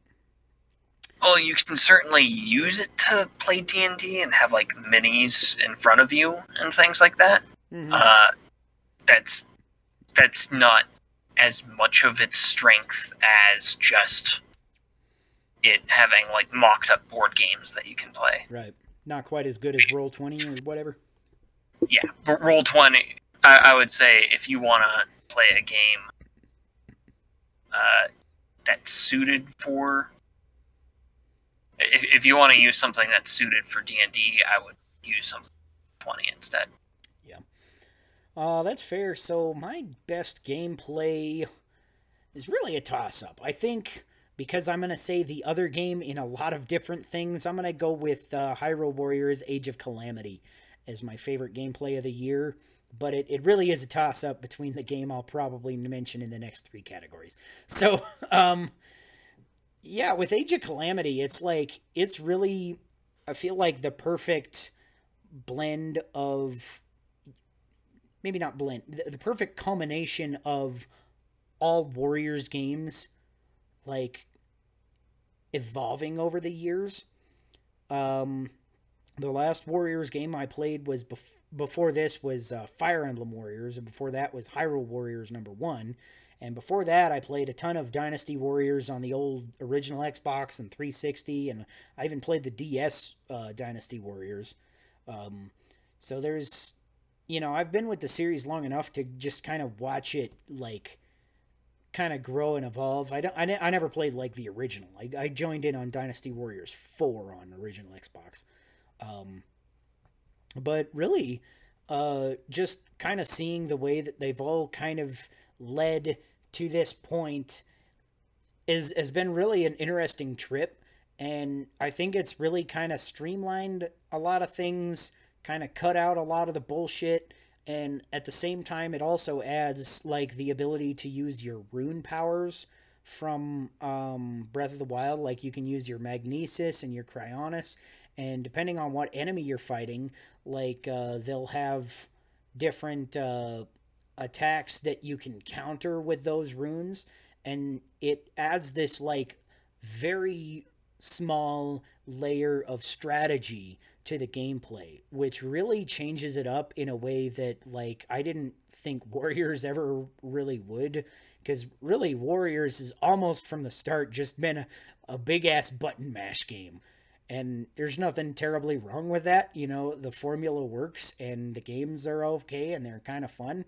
But there's something about Age of Calamity that really sets it apart, even more than the original Hyrule Warriors did eh, because like the original Hyrule Warriors, like everybody feels like a unique character, and you know all the fan service is great. You get a bit of that here. It's not quite as fan servicey as the original Hyrule Warriors, but there's still definitely some like Zelda like fan service in there, and but in the way that they do that, like feels natural because of how like they get into the characters and each character has their unique action that they can do um and it's it really feels like a, just a great just it, it feels like every dynasty warriors game i've ever played has led up to this moment and this is the absolute peak of the Musou series for me Huh. and i i don't know if it'll ever reach this high again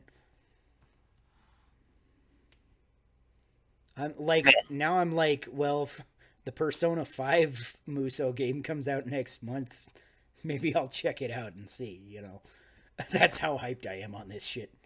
Because I've never even played the original, any of the original Persona games. Well, that that's that's another series I always meant to get into. That is uh interesting that they're coming out with a Persona Five one of those. Yeah, I thought so. Um, and from what I hear, it's also kind of got more. It, it's not quite as Warriors E. It feels like more of a combination of Warriors and um, Musou gameplay from people because it, it came in Japan like last year or something.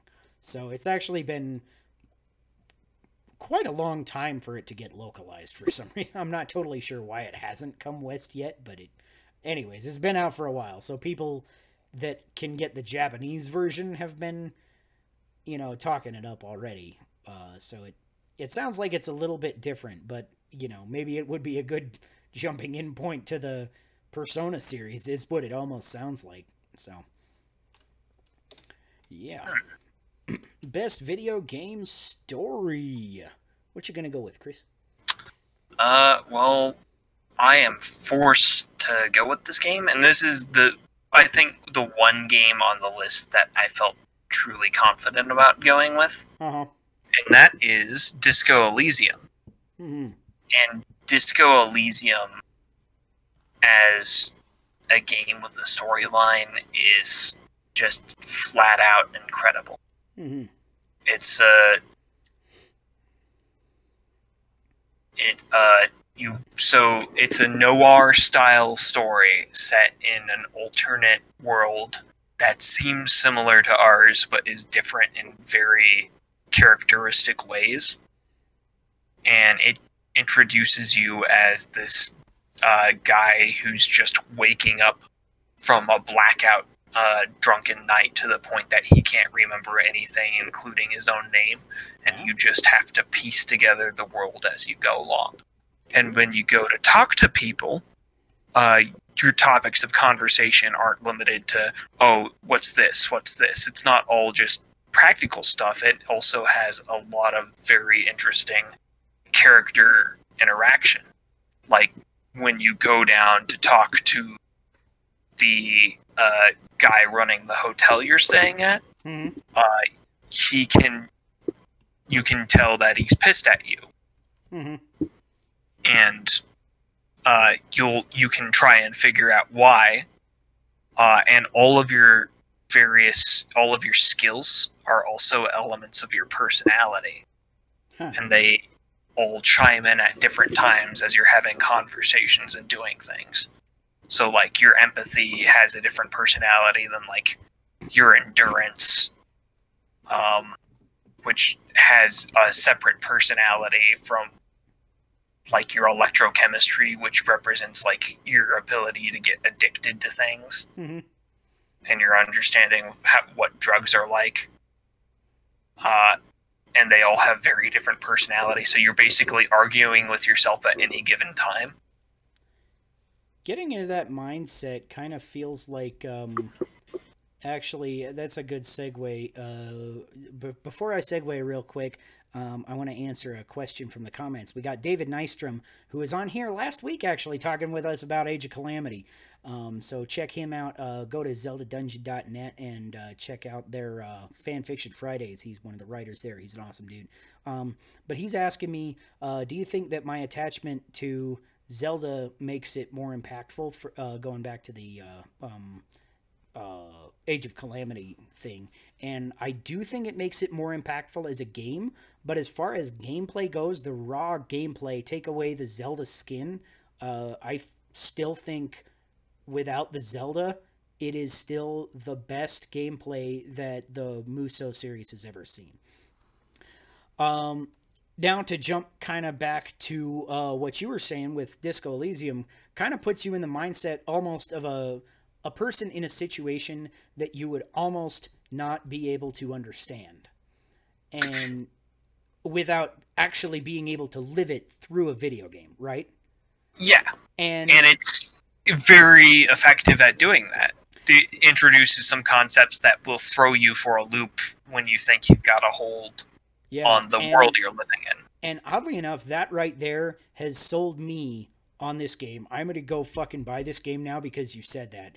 Because I had a very, very impactful experience with my favorite story of the year, which uh, I was going to say something else, but since you brought that up, I actually changed my mind. So I'm going to say a game from a previous year, which I believe this game came out in 2017 uh, Hellblade Senua's Sacrifice, uh, which is one of the first games that I've ever played that is really just like like games in general kind of take me out of my own headspace, right? They that there are this escapism. It's it's I don't have to be in the world right now, right?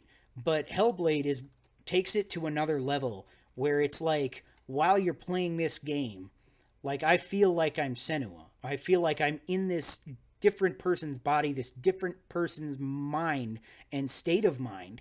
And she is not necessarily a well person. You know, one of the things that the developers actually were trying to get across is what it is like to have psychosis and to have these kind of uh, delusional episodes and not know at the end of it if any of it was real. You know, because, like, the entire game, like, you're almost led to believe that you're on this crazy ass mystic quest, but then in the back of your mind, you're like, am I on this crazy ass mystic quest, or is this, you know, some delusion of, you know, my inner mind making the world appear a different way because that's how psychosis works more or less is that th- your mind interprets things just totally differently. So it's it's such a surreal experience. And to go through this story not just the fact that the story is good anyway but the fact that you're experiencing this story from another person's like even even further than another person's perspective. Like you are in the person's mind. You are in the person's skin almost is how immersive this experience is. With the with the sound design particularly is one of the things. I played this game entirely with headphones. And just like I had times when there's like voices in your head in the or, or in your headphones really in you know in the sound design. But when you play for a certain amount of time and you're just in this moment it's like it's like the voices are in your head and like at first it almost seems like a cheesy effect to put in where you're getting these things you're getting like, oh, the voices are telling me this and that, and they're disagreeing with me. Some of them are agreeing with me. Some other voices are making fun of me. And then it gets to a certain point where, like, you're, it almost feels like the voices are in your head. And it's like, you can't get them to go away. And you almost don't want them to because it's part of the experience, right? But at the same time, it's it's just such a freaky like experience it's and and I I feel like if there is one game that proves that video games can be art and an education tool and really a way to extend a story to be to to to like it's it's a it's such a hard thing to describe because it's like without actually playing the game I, I, I don't really know what to say to make people understand exactly what impact this game had on me. It's it's like you know, I can't say anything other than I was Senua for 8 or 10 hours. You know, that is what I felt. You know, I felt every emotion that she felt in a way that no other game has ever delivered. And it, it's all through almost that same kind of thing like you're saying that like you get into that mindset and it's like now you can understand things that you wouldn't have understood because you could understand logistically things if they're explained to you but you can't always understand a thing unless you experience it and this gives you understanding through experience rather than understanding through rote memorization of facts I mean, I'm kind of sold on that game now. Go fucking. Now that I've heard you, ex- yeah. Yes. Now I've heard you explain it. Yeah. So there's our best story games: Disco Elysium and Senua's Sacrifice. Uh, Hellblade. Uh, best graphics. Uh oh, let's see. I am up. Uh, well, I didn't play all that much in the way of graphically intensive games this time around. I did play Ark, but Ark's graphics are merely like pretty in a way that you would expect. Mm-hmm. So my game is actually River City Girls because Mhm. the game has beautiful sprite work. Uh, yeah, um, and I've I think- just a little bit of that in the intro segment there, but uh, I, I like I'm bound to agree. I I really dig it so far. And for me, things like beautiful sprite work are almost more important than, uh, say, you know, just good, traditionally good graphics. Mm-hmm.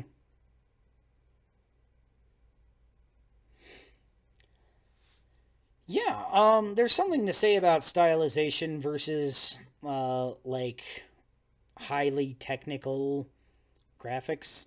Um, because like obviously everybody praises Breath of the Wild's graphic style, and it's you know running at 720p. you know, for most players, most players are playing that in handheld mode.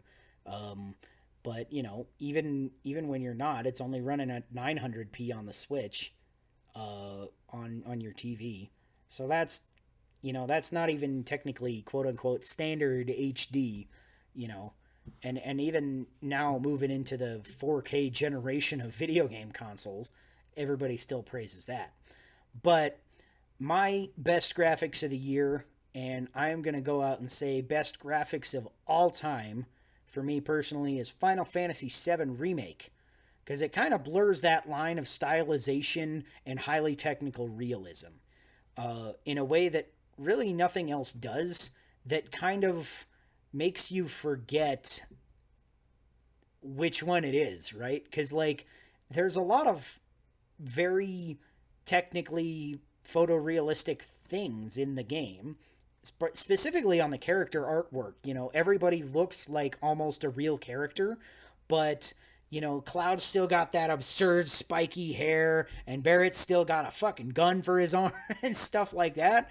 And so it's it's like this weird amalgamation of um like realism and totally and and stylization. Uh so it's for me that's what it is. It's just like they blended it in such a way that even when like other games that are going for a 100% photorealistic thing like the last of us part 2 is is one of the you know best graphical games of the year that a lot of people are talking about.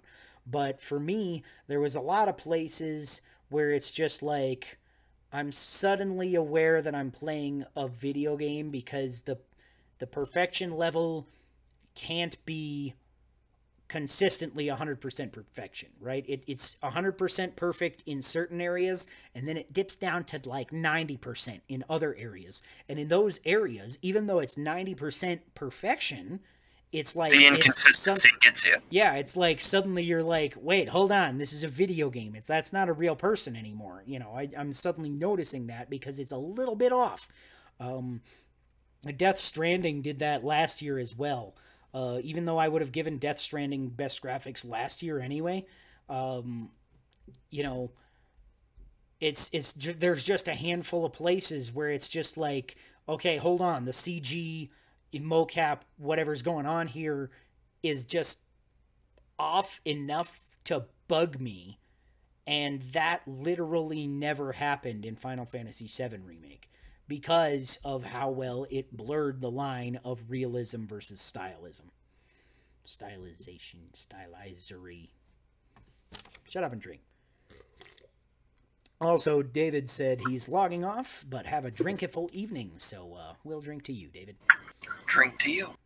Yeah, speaking of drinking, um, I got my American lager here. I was talking about from Finkel and Garf. This is actually not that bad. This is actually, I'm not a huge into like light lagery stuff, but this one's not bad. It's like easy drinking, clean, crisp, a little bit of malt on the backbone. So it's, it's got more like oomph to it than your average American lager. Um, definitely recommend these guys over a fucking Bud or some shit. Um, I mean, that's not saying a lot, but but um, yeah, that's a that's a solid beer. I'm gonna give it a twelve. All right, best sound and music. You have an interesting answer written here, Chris. Uh, so my problem with writing best sound music is I played a lot of games this year, Mm-hmm. and so, some of them were games I'd played before. Some of them were games I hadn't. Uh, and a lot of those games, I liked the music so much that I went out and bought the soundtracks for them, including Disco Elysium, Mm-hmm. uh, including a game called Unrailed. Include uh, so I have serious trouble deciding because I like the soundtracks of a lot of these games for different reasons, but they're all so different that they're almost incomparable. That's fair. I have that problem a lot. I have a difficulty picking favorites with music a lot because, like, people ask me sometimes, like, "Oh, what's your favorite song?" And I'm like, "Uh, do you mean like Celtic folk song or bagpipe tune or ACDC song, metal song?" classic rock. What, what, what do we? I'm like, hold on, I can't compare all of these things because I listen to just a lot of weird music. I'm like listening to you know weird folk metal here, classic rock there, bagpipes, any combination of the different things. Like I, I have a really hard time doing like Spotify playlists or anything like that because I can't get something as musically ADD as myself. It's it's physically impossible. So, yeah, you, you understand my my Yeah. troubles here then. Even if somebody asks my favorite artist, I'm like, I don't know, is it Gordon Duncan, Alice Cooper, Pink Floyd, Nobuo Uematsu? I don't fucking know. So, what I will say is that I heard a lot of good music from a lot of the games I played this year, some of it better than others. Disco Elysium was certainly up there in Uh-huh. terms of music, but Disco Elysium is. It, it's. I, I couldn't rightfully place it in my favorite. Right. Uh, there was a game called Demon Crawl that had. Uh, it's like, I want to say like. Music halfway reminiscent of RuneScape combined with JRPGs that I just really love, but may I may be the only person in the world who uh, enjoys it Right. because it's it's kind of a weird game in its own right. Um, Unrailed has excellent music, hmm so it's. And I also played Celeste this year, and if, but it wasn't the first time I'd played Celeste, and if I, if it was the first time I'd played Celeste, I would just say Celeste and not think about it more. So, uh, All right. So best music of the year is apparently Celeste, maybe. well, it, it, it would be Celeste if this was last year. Yeah. That's what I would say. Well, I'm gonna go for a twofer because I got the soundtrack right here with the. This is actually the special edition I can that came with a soundtrack as well as a couple other fun goodies. Um, so Final Fantasy VII remake. If you can't see that, it's a little hard to get the right focus on there, but uh, yeah, totally. I totally dig this game just in general. The music, um, I mean, Final Fantasy VII music is already iconic. Again, that's you know something we were talking about a little bit before when we were talking about Sephiroth and Smash, um, and to do justice to a 20 year old game that people have hyped up in their minds that much, and and still walk away like I don't think anybody is sad about the music in this game. That's just fucking amazing, right? Um, they brought back original composer Nobuo Uematsu to help out with the music again. Um, scored the, you know, some of the best versions of these tunes ever written and performed them all live with the full orchestra and all that. And really, the quality of the music is, you know, as good as video game music has ever been. It's, it's not my favorite music uh, selection of all time from a video game, which is actually from another special edition I have. It's got a that's too, too much crap on it. It's Octopath Traveler is my favorite soundtrack of all time, but um, Oh. yeah, but uh, Final Fantasy VII remake did so much to like add new and at the same time bring you the classic soundtrack like as though it were a 2020 game. Like if they had made Final Fantasy VII in 2020 instead of 1997, this is it, it feels like this is what it would have sounded like. And in addition, there's just a ton of new good stuff in there that's just like adding to it even more. Like there is not a tune in the entire soundtrack that I would not just like put on repeat for 20 30 minutes a day, right? It is just everything in it is absolutely killer. It goes to show, you know, even after all this time, Nobuo Uematsu has, you know, he has the chops. He's a fantastic fucking composer, you know. Is my I was gonna say second favorite, but you know, I as much as I have music ADD, I'm gonna say I'm gonna flip flop every now and then. So right now, because we're talking about it, he's hyped up in my mind a little more than Koji Kondo even. Uh, Wow. everybody fucking knows how much I love Koji Kondo. You know, I fucking love everything about Zelda, everything you know, and everything else Koji Kondo has ever done. You know, I mean, fucking Mario. How you gonna complain about the music in Mario, right? Koji Kondo has so much uh, iconic shit under his belt.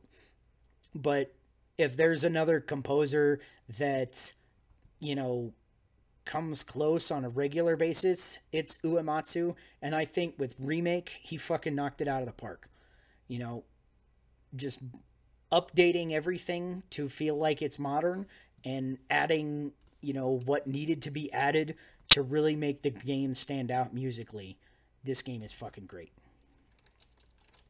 Should we get into our game of the year? Absolutely. All right. You want to go first or should I? Uh, why don't you go first this time? Because I, my game of the year is, on is not going to be too much of a surprise to anybody. I don't think. Right. Um, real quick, one thing on the on the music, I would say I really did also dig the soundtrack in Doom Eternal, but again, that's another thing that Chris is saying. It's like it's it's comparing apples and bowling shoes. Yeah. as I like to say. But my game of the year is also Final Fantasy VII Remake. This game is just so fucking good because everything I said about the music really applies to the rest of the game too, right? Like it just feels like if they were making at the time Final Fantasy VII was the biggest experience in video games. And that's what this is, but it's it's just the beginning of it. That's how big it is because you know, it's it's weird how some people like complain that they just took Midgar and made it a 40-hour game, and I'm just like so excited to see what the rest of the game is like, right? You know, I'm so sold on this for I, I can't even tell you exactly why, but like I I I even, you know, platinum this game, which I I very very rarely go for any achievements or trophies at all. And I platinum this game and I'm like, you know, I spent a little over 100 hours with it, and I'm ready to go back for playthrough number three. I am so ready. This game is so good because it's like, it's nostalgic and it's new at the same time. And everything they added feels like it had a reason for being there. You know, even even the stupid mini games that they added were like, okay, this has no point, but it's it's a fun distraction, and I'm okay with the fact that it's there. You know, I'm sure it didn't take that much dev time relative to the rest of the game to make this all work out. Okay, that's fine that you have this weird ass mini game here. Um, and all of the other story elements that they added really kind of go into the world building of the thing. It's you know, it's different enough of an experience that I feel like it's okay that it's it's a different thing and I'm I'm super happy with it.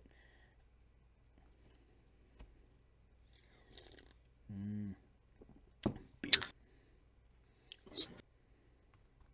It is the kind of game I'll want to pick up once it's no longer uh, PS4 exclusive. Yeah, don't have too much longer. Should be April next year, I think. So only a couple of months, huh?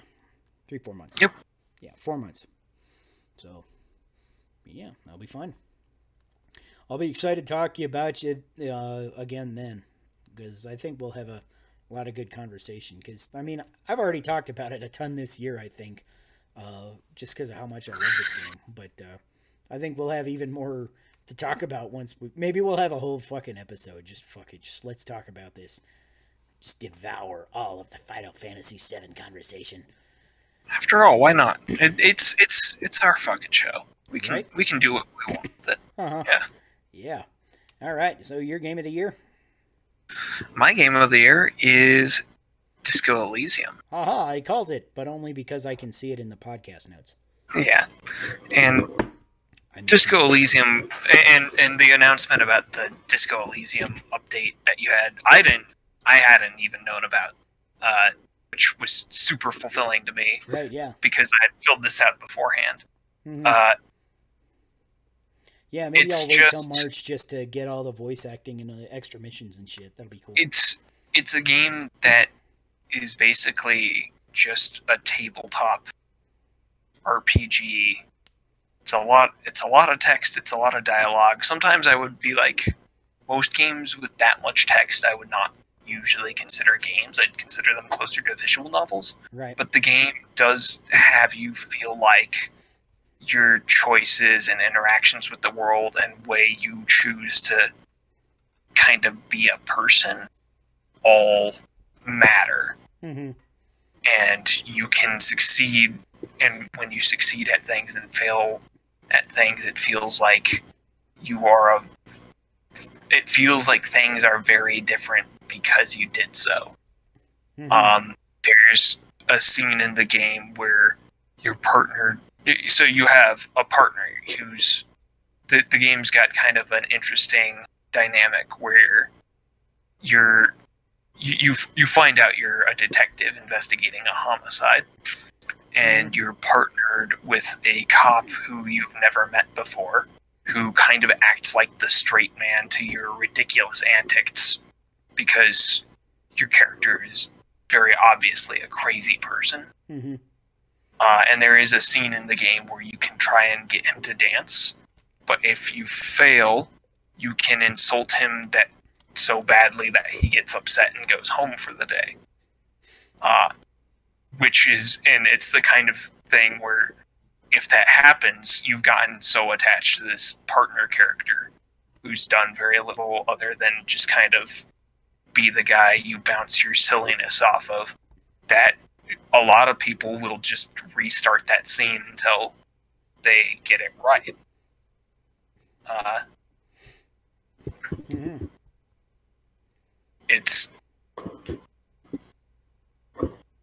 uh, it's a game where you can do the obvious thing and just ask people about, oh, do you see anything about this body? What do you know about what happened here? Were there any suspicious people here? Or you can ask them about totally insane things like what what is money? Like you don't know what money is because you just woke up from amnesia, so you have to ask somebody what is money? How much of this do you need? you might not understand the distinction between dollars and cents. Uh, depending on the way you act, you might get certain thoughts, and those thoughts can influence skills you gain. hmm Uh, it's just it. It's a very unique game. I've never, I haven't played anything like it, and I'm happy to see that it took off as well as it did. I want to see more things like this in the world. The world is better for having. Hells yeah. All right. So that's our game of the year and our final uh, category for uh, our. Uh, I was trying to think of like a dumb drink pun to to make our game of the year award, like the drink of the year award, is something dumb like that. But but you know that actually makes sense. And I couldn't think of anything, and I feel sad. I'm like, as a dad, I'm dying inside. That's not good. But anyways, our last uh, video game award of the year is uh, the game you would most like to have a beer with, because we gotta tie beer into everything because we are drink to the past, and we'll drink to that. Yeah. It's our name. We're contractually obligated. Hell yeah. So, um, I don't know. I was having a couple of toss ups uh, with this category. Um, as I was thinking, um, maybe Ape Out. Because I feel like that ape, after everything he's been through, he needs a fucking beer, right? That poor ape. He's, ju- he's just trying to get out, and, and there's all these fucking guys shooting him. What the hell? You know what? That makes that makes sense.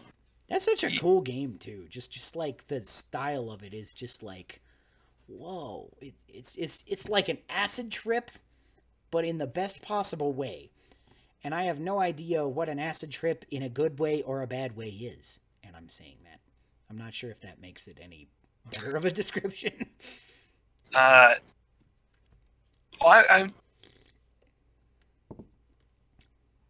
I, I think people would usually describe acid trips as pleasant. Theoretically, yeah. In in theory, yeah. But then I was also thinking, you know what? I played a lot of Master Chief Collection uh, since that came out on PC this year. Um, and also, you know, now it's on Game Pass, so I've, I've put it on my Xbox, and I've been playing some on Xbox and some on my phone and some on my, you know, this and that. I'm like just, just playing Master Chief Collection all over the place, and I would totally love to have a beer with the Master Chief Collection. Just sit down with the Arbiter, you know, Chief, you know, a couple of grunts or something, pop a cold one. Fuck yeah. Fair enough. What's your game you'd like to have a most a beer with? Uh, so this is another one of those games that's been out for a while, but uh, I had not played before this year. Broforce. It's a game. It's a side-scrolling game that I kind of reminds me of like Contra, Mm-hmm. except the stages are much shorter, so you never have the frustration of just dying over and over again that you'd have in Contra. There's not really, and each live life is like a different '90s action movie hero. So you have things like uh, you have things like the Brodator, who's just like the Predator, and he charges up his spear and he can pin people to walls, and when he dies, his body explodes. Or you have things like Rambo or Brobo or what whatever his name is, where he's just Rambo with an M16. Or you have Brogiver, who is uh, he's just MacGyver. He just tosses bombs, and his special is he tosses a chicken, and all of the enemies run towards it because they like chicken, and then they explode. and It's amazing. uh, it's like a co-op game where you're just a bunch of like testosterone laden super Americans spreading freedom to all of the all of these like various countries, and your mission is to kill Satan. uh, it, it- it's and it's not it's not even produced by an American. I, I forget what nationality. I think he's Croatian. Hmm. I, I, I could look this up. Yeah. Uh, but I saw he- trailer for this. I really wanted to check it out, but I never got around to it. So I now I'm like, ah, fuck. I I just said I'd buy Disco Elysium. Now I have to buy this too. yeah, We'll get to Fire Emblem eventually. So, so the game is kind of incredible in that it. So it's got online co-op. It's got online and local co-op, Cool. and that you can have up to four people playing bros. hmm And one bullet will take you out, but all of your extra lives are different bros. So it's like you could play Brochetti, who just throws machetes, but if he gets shot, uh, you would spawn back in as another bro. So you could be like the Brominator, who is, you know, he's just the Terminator. or you could play like the Boondock Bros. That is brutally awesome. Yeah. I wish I could turn in my beer for a protein shake. So yeah, that that game, I would have a beer with that game. Nice. All right. And with that, you want to save our table topic for uh because we we are actually like slightly over two hours now. So uh, Oh, maybe wow. we'll have an all tabletop uh awards next week. Maybe that'll be cool. Uh, because we've we've had a lot of video game discussion already. Uh, does that sound good to you? Uh, yeah, that sounds good to me. All right. So, uh, thank you for joining us, our two concurrent viewers who are still with us in the audience. Uh, we've loved to have you. Uh, and come in next week, and we will have a similar discussion to this, but for all tabletop RPGs. Uh, it won't be like our tabletops of the year. It's our tabletops from just whenever, because, you know, we're, we're just kind of want to shout out tabletops in various categories so that, you know, people that have kind of you know, uh, may, might be looking for a particular kind of tabletop, uh, might be able to find it. You know, if they uh, want a tabletop for new players, a tabletop for uh, veteran players who are looking for more customizable tabletop game, stuff like that. So we're going to shout out a couple of really good tabletops next week. Uh, definitely join us for that. As always, I am Sean Michael Patrick Thompson. Uh, or Spamo Man, as you can find me in some places. So check me out on tgpzgaming.com. Uh, there, I uh, actually got a little bit of work done on my Age of Calamity article that I keep talking about all the time. Uh, that should be up uh, pretty soon. Um, I'm going to have a review of Age of Calamity. I also have some other opinion pieces up there. Uh, also on two guys playing Zelda.com, which is the original TGPZ. Um, you can find some of my. I have a review of every Legend of Zelda game ever made. Uh, almost, not not quite because I, I have not reviewed the uh, CDI games. That that that is the distinction there. Have But, you uh, reviewed Tingle's Rose-Colored Ruby? I have not reviewed that either, uh, because that is not a game that is localized in a place where I live, and it is not a game that I am interested in enough to import it. So, you know, if if it was a different kind of spin-off, like if it was a spin-off of Beedle, I would totally import that shit, but not Tingle. I am not a Tingle fan. Uh, just shows that you're truly American. I guess, yeah. Like I hated Tingle before it was cool on the internet, right? That's how much I hate Tingle. Anyways, uh, and of course, I'm joined as always by my good old co-host. Hi, I'm Chris. Can't think of a last name Audette. Uh, you could find, well, you know where to find my writings if you listen to the podcast a lot. Me That's and true. my co authors' writings uh, were under Five Cataclysms on DriveThruRPGs and itch.io.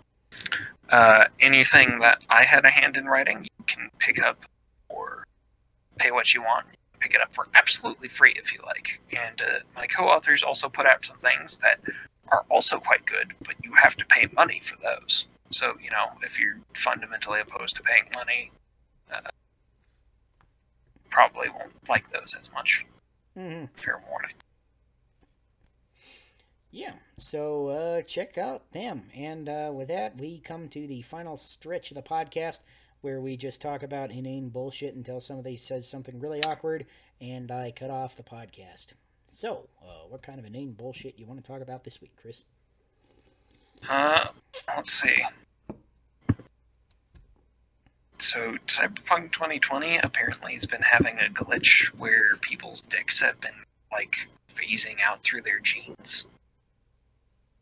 So, so when you say they're you you customize their dick, you you actually see a penis on screen? Oh yes, you absolutely see a penis on screen. That, Okay. That's just Because I because I was wondering about how the uh, genital thing works, and it, like if it was like just a like a crotch bulge bulgulator or something like because like we've seen that kind of thing in like you know WWE wrestling games. You can customize your your boob size and your crotch bulge and all that, and and oh no no and in no. Elder Scrolls games even do that. So yeah, this this is going a step further. That's that's impressive. Yeah, you have like an actual penis that you see on screen. And occasionally it sticks through your trousers. Yeah, and that that's a glitch. So like it'll stick out your clothes. Like you just forgot to zip zip it up, and your dick's just hanging out there. Yep. Uh, and I'm kind of I'm uh, I'm kind of half jokingly, half not actually jokingly disappointed with the genital customization thing being as limited as it is Mhm. because I'm like I kind of wanted like Saints Row 4 style sliders. I want I wanted to have like one like pea-sized testicle and one like just giant distended testicle.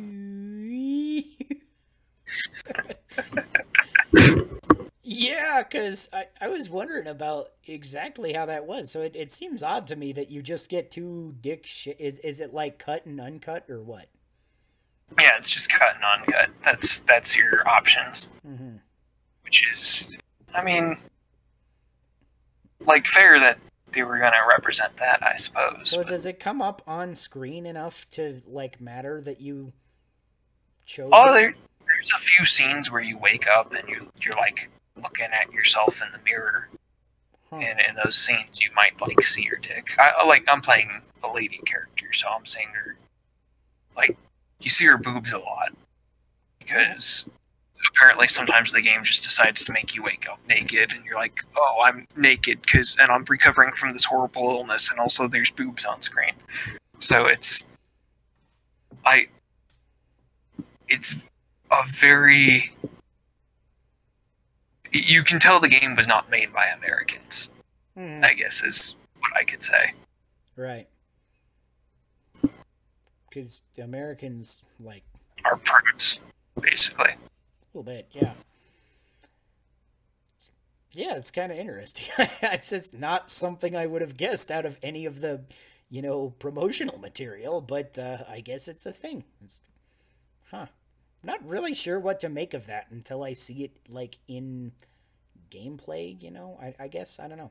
That's that's a game that I really want to get, but I'm just like, ah, too many games and you know not enough money. And I'm like, I keep thinking I'm just gonna get around to Witcher three one of these days, which is, you know, the other thing that everybody touts as Amaze Balls by CD Projekt Red. So I'm like, should I get around to that first or, or what? Because that might take 200 hours or something that everybody keeps telling me.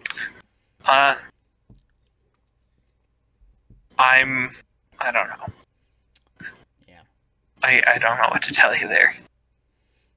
It's uh, I I haven't played The Witcher three. I picked up Cyberpunk twenty seventy seven on the hopes that it would be something it was. It, it it doesn't feel like it's turning out to be. Um. I suppose I didn't know enough about the game and fell victim to hype Right. again. Well, it, it's one of the things I like about buying games on release day, though, is that you get to be part of the hype and at least get to be part of the conversation for good or bad. You know, even when you're like, oh, there's something really glaringly wrong with this game that I need to complain about, you know, you're in that moment and people can talk to you about it. So, uh, are you at least getting any interesting conversation out of it? Uh, mostly just the one about how disappointed I am that about the genital limited, the, the limited genital customization. I'm like, you know, you can tell that if this was done by the team that did Saints Row, uh, you would be able to come up with genitals that you know no one in real life has that you, you're pretty sure aren't even biologically possible. Right? Like, I bet if this was done by the team from Saints Row, they would add in a system where you could make your dick so big that if it got erect in game, you would just die from the blood rushing out of your brain. Calling it now. It's going to happen in Saints Row 5. People are going to die walking down the street with a boner.